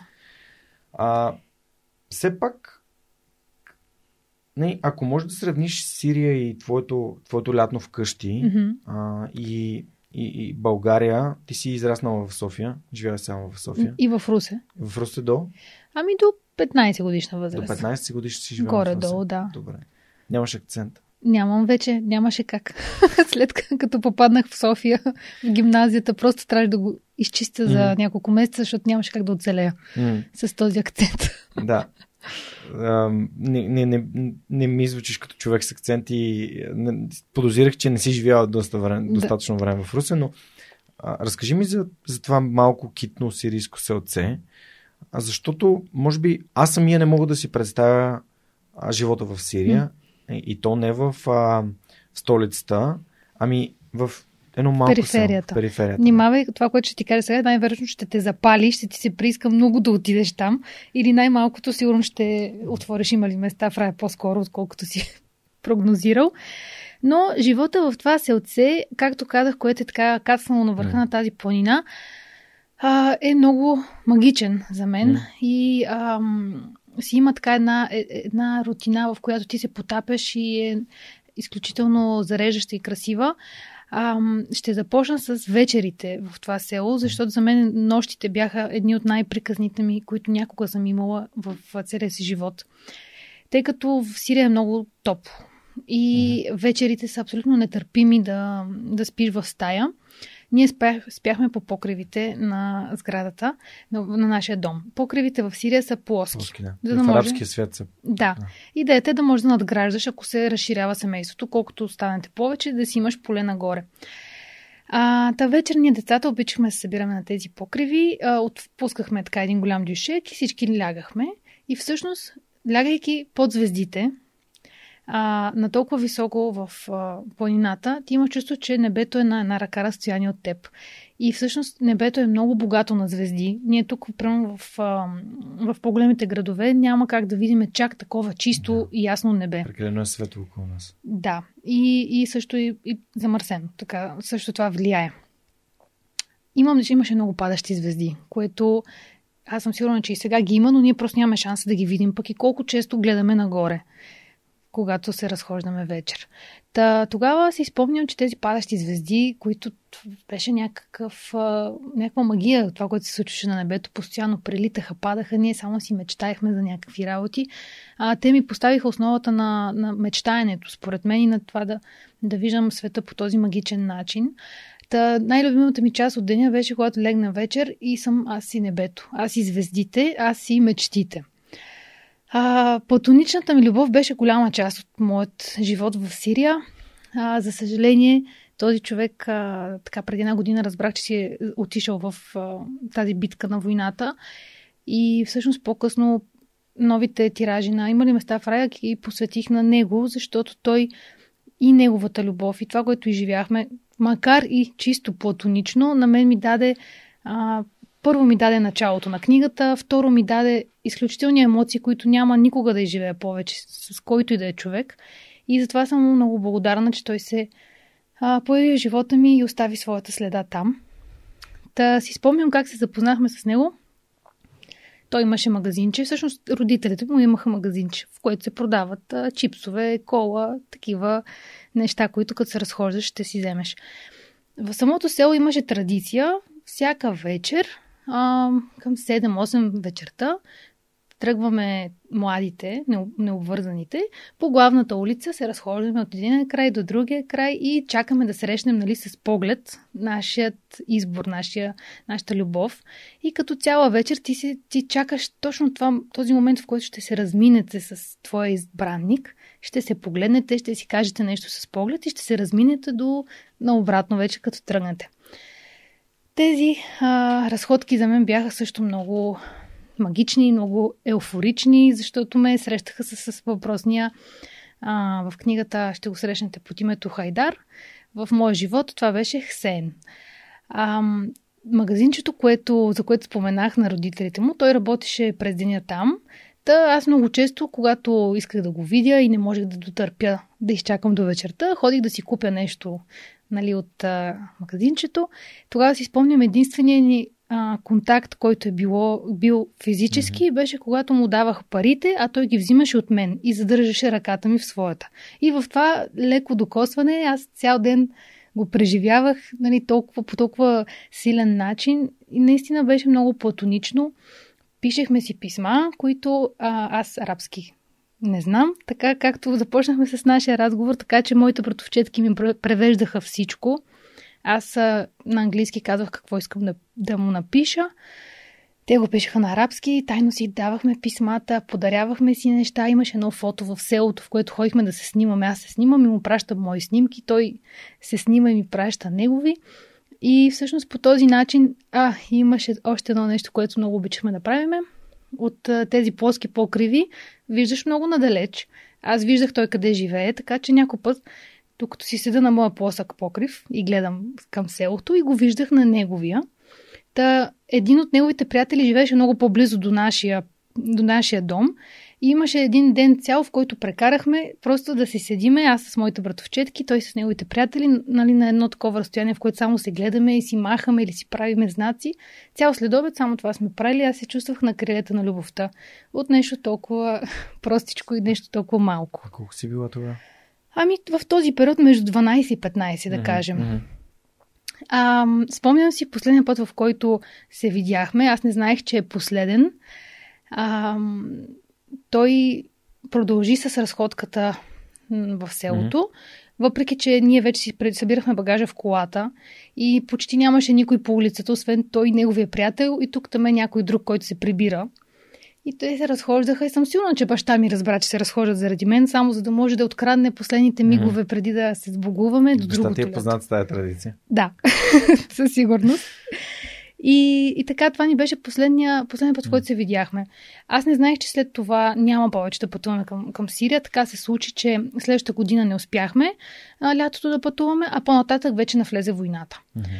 На следващата година, когато аз вече съм била на 16, а, Чичо ми и Леля ми пътуваха в Сирия. И тъй като Леля ми беше наш посланник на любовта и тя а, някой път носеше пратките с подаръците, а, един път той е срещнал на улицата и я беше питал а, дали Яра ще пътува, кога да я очаква. Mm-hmm. И тя каза, че нали, тази година няма да пътуваме. Тогава не си бяхме разменили дори телефони. Mm-hmm. Нищо нямаше. Така че нашия контакт остана е така във въздуха. А, навлезе войната. Съвсем вече това ни ограничи пътуването до Сирия и аз лека по лека позабравих вече за този човек. В смисъл, той остана в мене, но толкова много неща ми се случиха тук. Нямаше как да, да бъде изцяло на пиедестал. А, и започнаха едни странни сънища да ме покусяват. Веднъж месечно, примерно. Аз сънувам, че се връщам в селото. И а, обикалям, улиците са празни, няма никой, няма ги хората, търся него и него го няма. И тогава това много ме беше озадачило и питах психоложката ми какво би значило това нещо, какво би значи този сън, който се повтаря в някакъв период. И тя ми каза, че или а, човек е починал, mm-hmm. или е променил живота си с нещо коренно. Примерно се е преместил на ново място или се е оженил, нещо много mm-hmm. се е променил и аз не мога да намеря пътя към него. А първият вариант, в който човека да е починал, въобще не ми допадна. И а, това вече, вече съм била на 25 някъде. Започнах, дигнах цялото село на, на, крак, на крак. Писах на протовчеди, на такова, всеки, който може по някакъв начин да го намери. Просто исках да разбера, че е жив и е добре. Нищо друго, освен това. И след един месец търсене и питане, защото все пак там е война, хората се, нали, не са в селата си всички, особено мъжете. А, братовчетка ми написа, че е намерила контакта му и а, е добре, че е жив. И аз си казах, добре, не искам да ровичкам повече, за... най-важното е това. И един ден, докато бях в университета и си седях, няма да го заправя, а, гледах си телефона и изведнъж ми пише някой на арабски в а, WhatsApp. И всъщност ми пишеше той и не можеше да повярва, че съм аз, 10 години по-късно. Нещо ми е прещракало и съм го открила, нали, в... Uh-huh. А, намерила съм телефон и всичко и така нататък. И започнахме да си пишем. А, аз с Google преводач, нали, защото мой е арабски. А, вечерта пожелахме и двамата да се чуем. И всъщност това, което разбрах е, че той тък му се е оженил. И си има, си има детенце тогава си имаше детенце. Mm-hmm. И всъщност, явно това съм усетила в сънищата, неговата нова страница в живота и затова mm-hmm. не можех да го открия в моите. Но това, което ми разказа и аз разбрах от моя развален арабски, беше, че той е искал в този период, в който аз съм щяла да отида, да ми предложи брак тогава. И всъщност нашите пъти са, са ще ли да се преплетат тогава по някакъв начин, но не ни е било описано, защото аз повече така и не пътувах mm. до Сирия от тогава. И така, това беше за платоничната любов в Сирия. Това е всъщност вдъхновението на Имане Мастафа. Да. Еха. И ам, искам ми се да, да премина към нещо по така някаква по-забавна част, тъй като тази любов винаги ми остава, вече ми остава и смесени чувства, тъй като знам, че той не е сред живите, а пък е оставил наистина невероятна следа в мен. Ам, Друга част, друга, друг облик на Сирия, история, която така често обичам да разказвам, отново е свързана с тези вечери на плоските покриви и е малко по-смешна, така да се каже, и живото застрашаваща.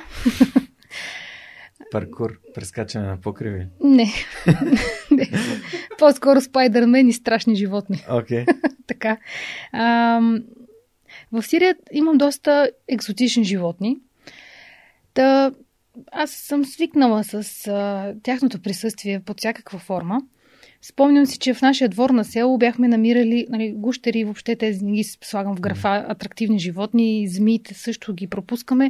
А, хамелеон бяхме намерили веднъж в двора, беше ми много интересно да го наблюдавам как си сменят цветовете и така нататък. И а, да, да очаквам нови а, гости от тази среда. Един ден намерихме в двора една огромна тарантула огромна, много страшна тарантула и може би от тогава така ми започна този страх с паяците. Сложихме я в един буркан, затворихме я. Едно момент цял ден главата ми е в тази тарантула. Тя как така, нали, сега вземе да излезе от буркана, вземе да ме охапе, нещо да стане. И сме си легнали да спим. А, държат ме емоциите от това откритие през деня. И си спомням, че так му бяхме заспали, а нещо ме ощипа или охапа по крака. А в Сирия, като спиш на, на земята, на дюшек. На тавана. На, да, на, на, на покрива. На покрива а, има всякакви животинки, които те да. посещават през нощта, но да. то си е ча, част от нещата. Да.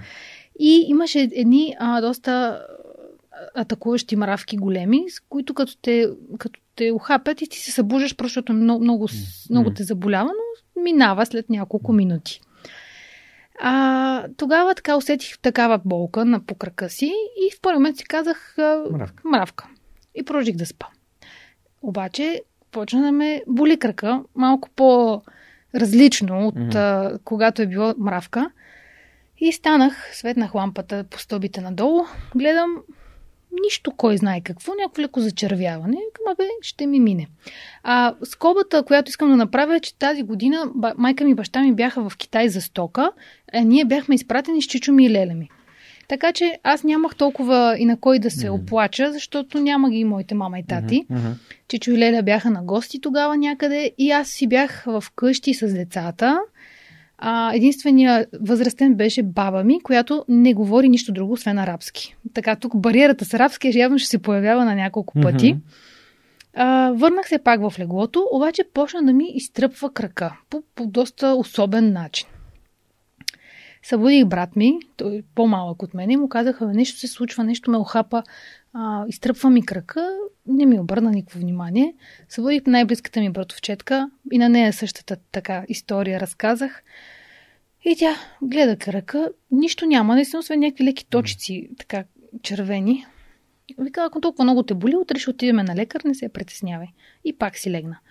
Колко странно, не ми е дошло да, да отгърна завивката, да видя какво е имало между краката на няколко mm. деца сме там, това може и тях да ги охапе. Аз така в главата си имах някакви теории за този паяк, който успял да излезе през буркана mm. и ме е ухапал. И а, почна да ми изтръпва крака, вече да не мога да стъпвам на него. И реших, че е нещо сериозно, нали, паяка, отровата и така нататък. Отидох да събудя баба ми през нощта. И казаха, бе, тук боли, болка има. Нали? Колкото думи знам, се опитах да ги използвам. И тя, бе, ходи да спиш спокойно и ме отпрати. Пак се качих горе до другите, пак събудих братовчетка ми, бе, викам, изтръпва ми крака. Не мога да ходя на него. И тя вика, добре, спокойно, като се събудиме след няколко часа, ще потърсиме лекарска помощ. И си легна да спи. И аз вече отчаяна, пробвала съм всички възможни варианти, които някой може mm. да ми помогне. Чичо ми и Леля ми единствените българоговорящи хора ги няма. Някъде са на гости в други чичовци и лели. Са... Те са смесен брак също. да. И а, нямаше какво да правя. Не ми се спеше въобще вече. Смисъл, аз очаквах, че а, нещо лошо ми се случва и нали, не мога вече да заспа с тази тревога.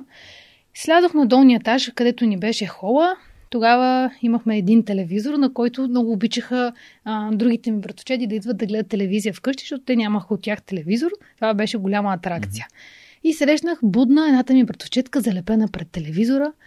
И си викам, ето тук е една душа, на която мога да си споделя болката. И викам, абе, много ме боли крака, а, нещо ме охапа, мисля, че е тарантулата, дето я намерихме сутринта. И тя ме погледна, викам, а те са отровни тарантулите. Към да, знам. Ако те е охапала тарантула, до няколко часа ще умреш. И след това шоуто извърши, което тя гледаше, стана, каза лека нощ и си легна горе при тарантулата. И аз придърпах си една такава котия с кърпички и плача и чакам да умирам, защото никой не ми обърна внимание. Чакам си седния час колко време да е минало, един-два часа да са минали. И имах някакво така щастие. А, леля ми на това гости, mm. тъй като арабите обичат много да, да, да са гостоприемни, да те засипват с най-различни лакомства. А, вечерта е завършила с арабско кафе и смокини, което е довело до една реакция в нейния корем, която е накарала да се прибере в къщи. Да. Иначе те нямаше да се приберат тази вечер, щяха да спът на гости. Но тя искала да се прибере в къщи, защото е болял корема.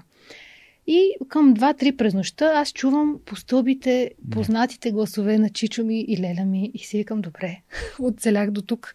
Щом те са вече тук, ще оправим нещата. Идват двамата, тя отваря вратата, виждаме цялата червена, ревала. Яра, какво има? И аз так му трябва да казвам и тя само е чака една секунда. И изтърча, нали, до туалетната. Викам, добре, нищо важното, че са си тук и сега ще се оправят нещата. Идва Чичо ми, виждаме, нали, разстроена. Какво става? Към нищо, нали? Чакам леля ми. Сега по-комфортно ми е детска Да. му психика с леля ми да си говоря нещо, Чичо ми.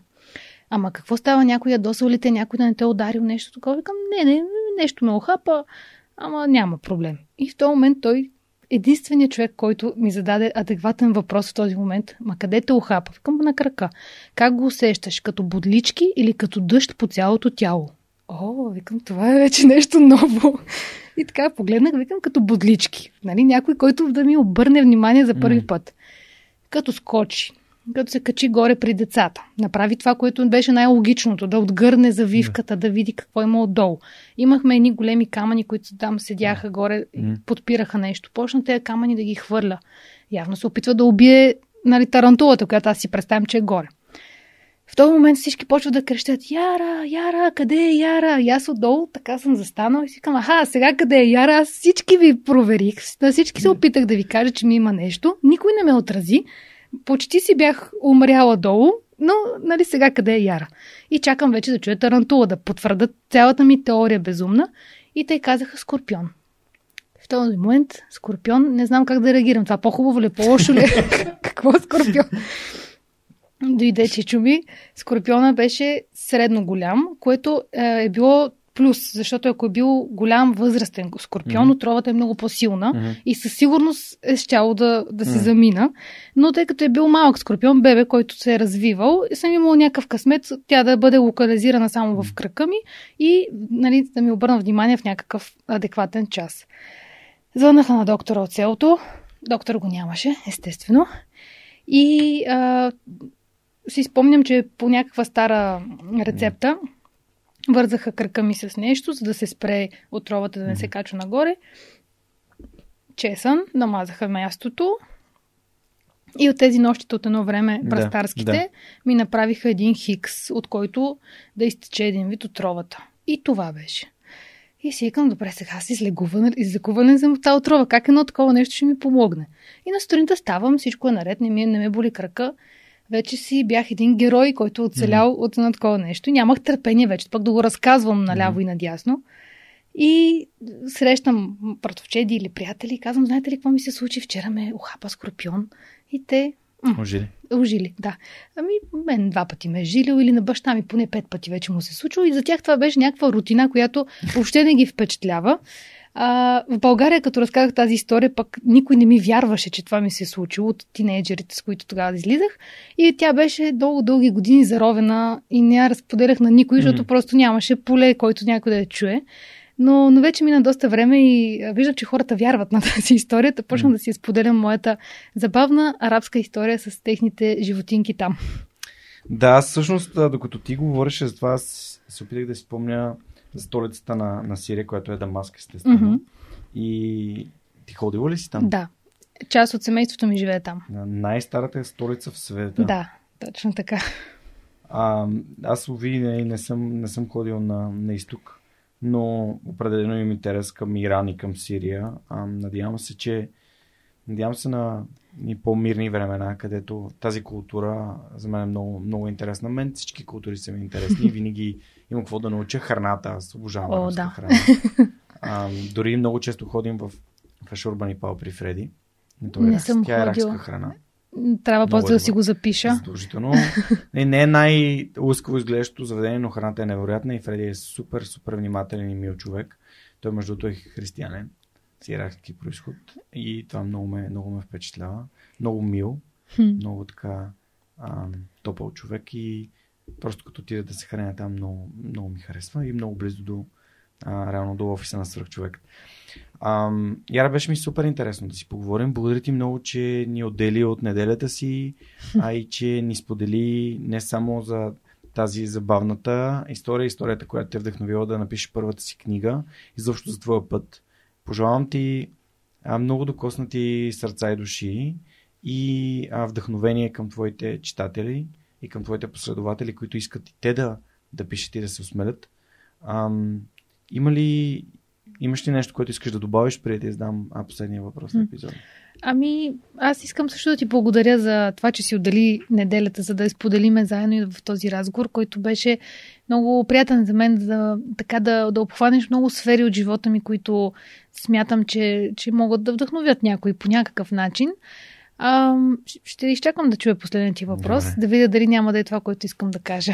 Ами, въпросът е, според теб, как можем да направим България на по-щастливо място?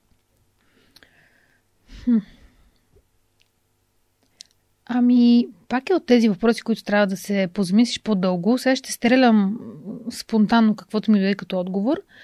А, това, което смятам, за да, може, за да може България да бъде по-добро място, както дадохме примери с тези ам, организации, които ги споменахме в, по-рано в разговора, смятам, че ако, ако всеки започне да прави нещата, които обича, дори да не, да не изцяло да работи това нещо. Просто започне да прави нещата, които обича, ще стане по-позитивен и по-хармоничен човек. Няма да са толкова негативни хората и само да, да мрънкат или да гледат лошото и да, да, а, да се държат по този начин. Та когато човек започне да прави това, което обича и, и отвори тази ниша в себе си, в която почва да стори малко любов, а, той започва да вижда света по един различен начин и, според мен тези хора, които са направили тези организации, те са започнали от там, от това да, а, да, да, да, да почнат да отделят време на това, което обичат да правят и то вече е станал един голям генератор на любов и на добрина и на добър пример. Затова смятам, че ако всеки се обърне към себе си, а не да гледаме постоянно този какво прави, онзи какво прави, как да го направи по-добре. Ако всеки си се обърне към себе си и прави нещата добре за себе си, ние ще задействаме голямата машина на, на наш, нашето общество и нещата ще се случат. Супер. Присъединявам се към, към това, да отделяме време да правим нещата, които обичаме, дори без да ни носят какъвто и да е друг а, ресурс, освен енергията и удовлетвореността, че ги, че ги извършваме. А благодаря, че гостува в човека. Благодаря на Стоян, че така а, ни свърза и че а, следи подкаста и, и го слуша с интерес. А, пожелавам успехи и щастие на двамата. А, вдъхновение за нови книги и а, no. наистина това, което ми остава в, в сърцето е твоето определение за успеха, именно а, присъствието на любов в животите ни. Нека, нека тази любов е повече. А, това беше всичко от нас за този вторник. Благодаря ви, че бяхте с, с свръхчовека с Георги Ненов. Днес на гости ми беше Даян Шер а, писателката, автор на три книги, които дори е ето тук ни ги донесе. А, има ли места в рая да открадне сърцето на дявол и вдовицата на времето? За сега. Да. Желаваме и много, много успехи в писането. А, благодарим ви, че бяхте с нас, че слушахте тази история. Надяваме се, че ви е вдъхновил по някакъв начин. Страдаме да споделите а, да се абонирате, да последвате подкаста и да разкажете за ваши приятели, на ваши приятели, които биха искали да се научат или да започнат да пишат. А, за нас това е много важно, както за мен, така и за Даян. А, ако искате да подкрепите свръхчовека, може да го направите на сайта на свръхчовека, където има специален бутон подкрепи ни, така ще станете част от нашето общество и съответно ще можем да общуваме още по-често и да се виждаме веднъж месечно в нашите онлайн срещи а, да ходим на 5 към или да правим а, преходи заедно в, в планината и пък просто ако живеете извън България да се чуваме. Благодаря на партньорите на подкаста, благодаря на, този, на които този епизод достигна до вас, благодаря на екипа. Това беше всичко от нас за този вторник и знаете, всеки следващ вторник любимата ви платформа за слушане и гледане на подкасти. До скоро!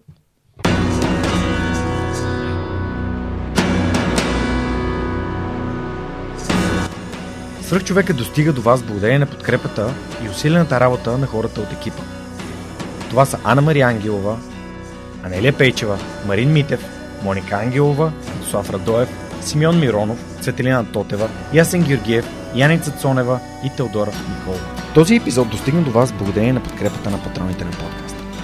Адриан Голяшки, Александър Александров, Александър Гейне, Александър Гиновски, Александър Киречев, Александър Куман, Александър Силгиджан, Ангел Георгиев, Андрей Грозданов, Анелия Стоянова, Ани Сарамбелиева, Анна Андонова, Анна Радева, Асен Величков, Асен Цветков, Атанас Атанасов, Атанас Деневски, Бисер Вълов, Богдан Дринков, Богомила Трайкова, Борис Тилов, Борислав Борисов, Борислав Дончев, Борислав Сандев, Боряна Георгиева, Валентина Алексиева, Василия Свилева, Вили Енчев, Величка Георгиева, Вентислав Спасов, Весето Купенов, Виктор Калчев, Велизар Ганчев, Галин Стефанов, Георги Генов, Георги Димитров, Георги Орданов, Георги Капазин, Георги Малчев, Георги Москов, Гилджан Джебирова, Даниил Петков, Даниел Гочев, Даниел Гошев,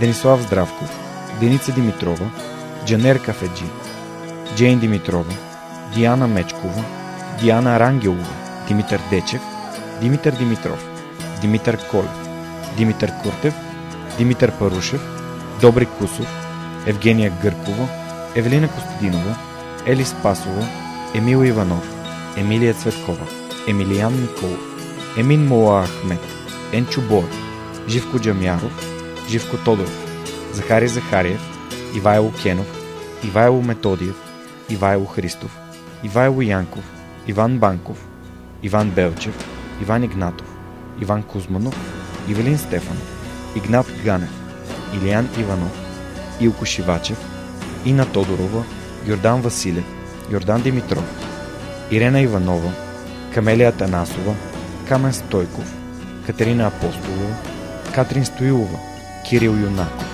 Константин Данков, Константин Пеловски, Константин Спасов, Коста Танасов, Красимира Банкова, Кристиян Вълов, Кристиян Иберик, Кристиян Михайлов, Лиляна Батолова, Лиляна Берон, Лъчезар Димитров, Люба Венкова, Люба Ганчева, Любомир Василев, Любомир Киров, Людмил Караулан, Маргарита Троанска, Марин Митев, Мария Дилова, Мария Митева, Мария Тодорова, Марияна Лозанова, Мартин Ангелов, Мартин Бенков, Мартин Петков, Мартина Георгиева, Майя Йовчева, Милена Младенова, Милин Джалалиев, Мими Ридер, Мирослав Желещев, Мирослав Моравски, Мирослав Филков, Митко Василев, Михаил Касапинов, Моника Ангелова, Надежда Гешева, Надя Шумкова, Невена Пеева, Нетко Христов, Нели Димитрова, Никола Томов, Николай Василев, Николай Георгиев, Николай Маринов, Николай Янев, Нида Проданова Йоцева, Октай Чубан, Павел Начев, Павлина Андонова Иванова,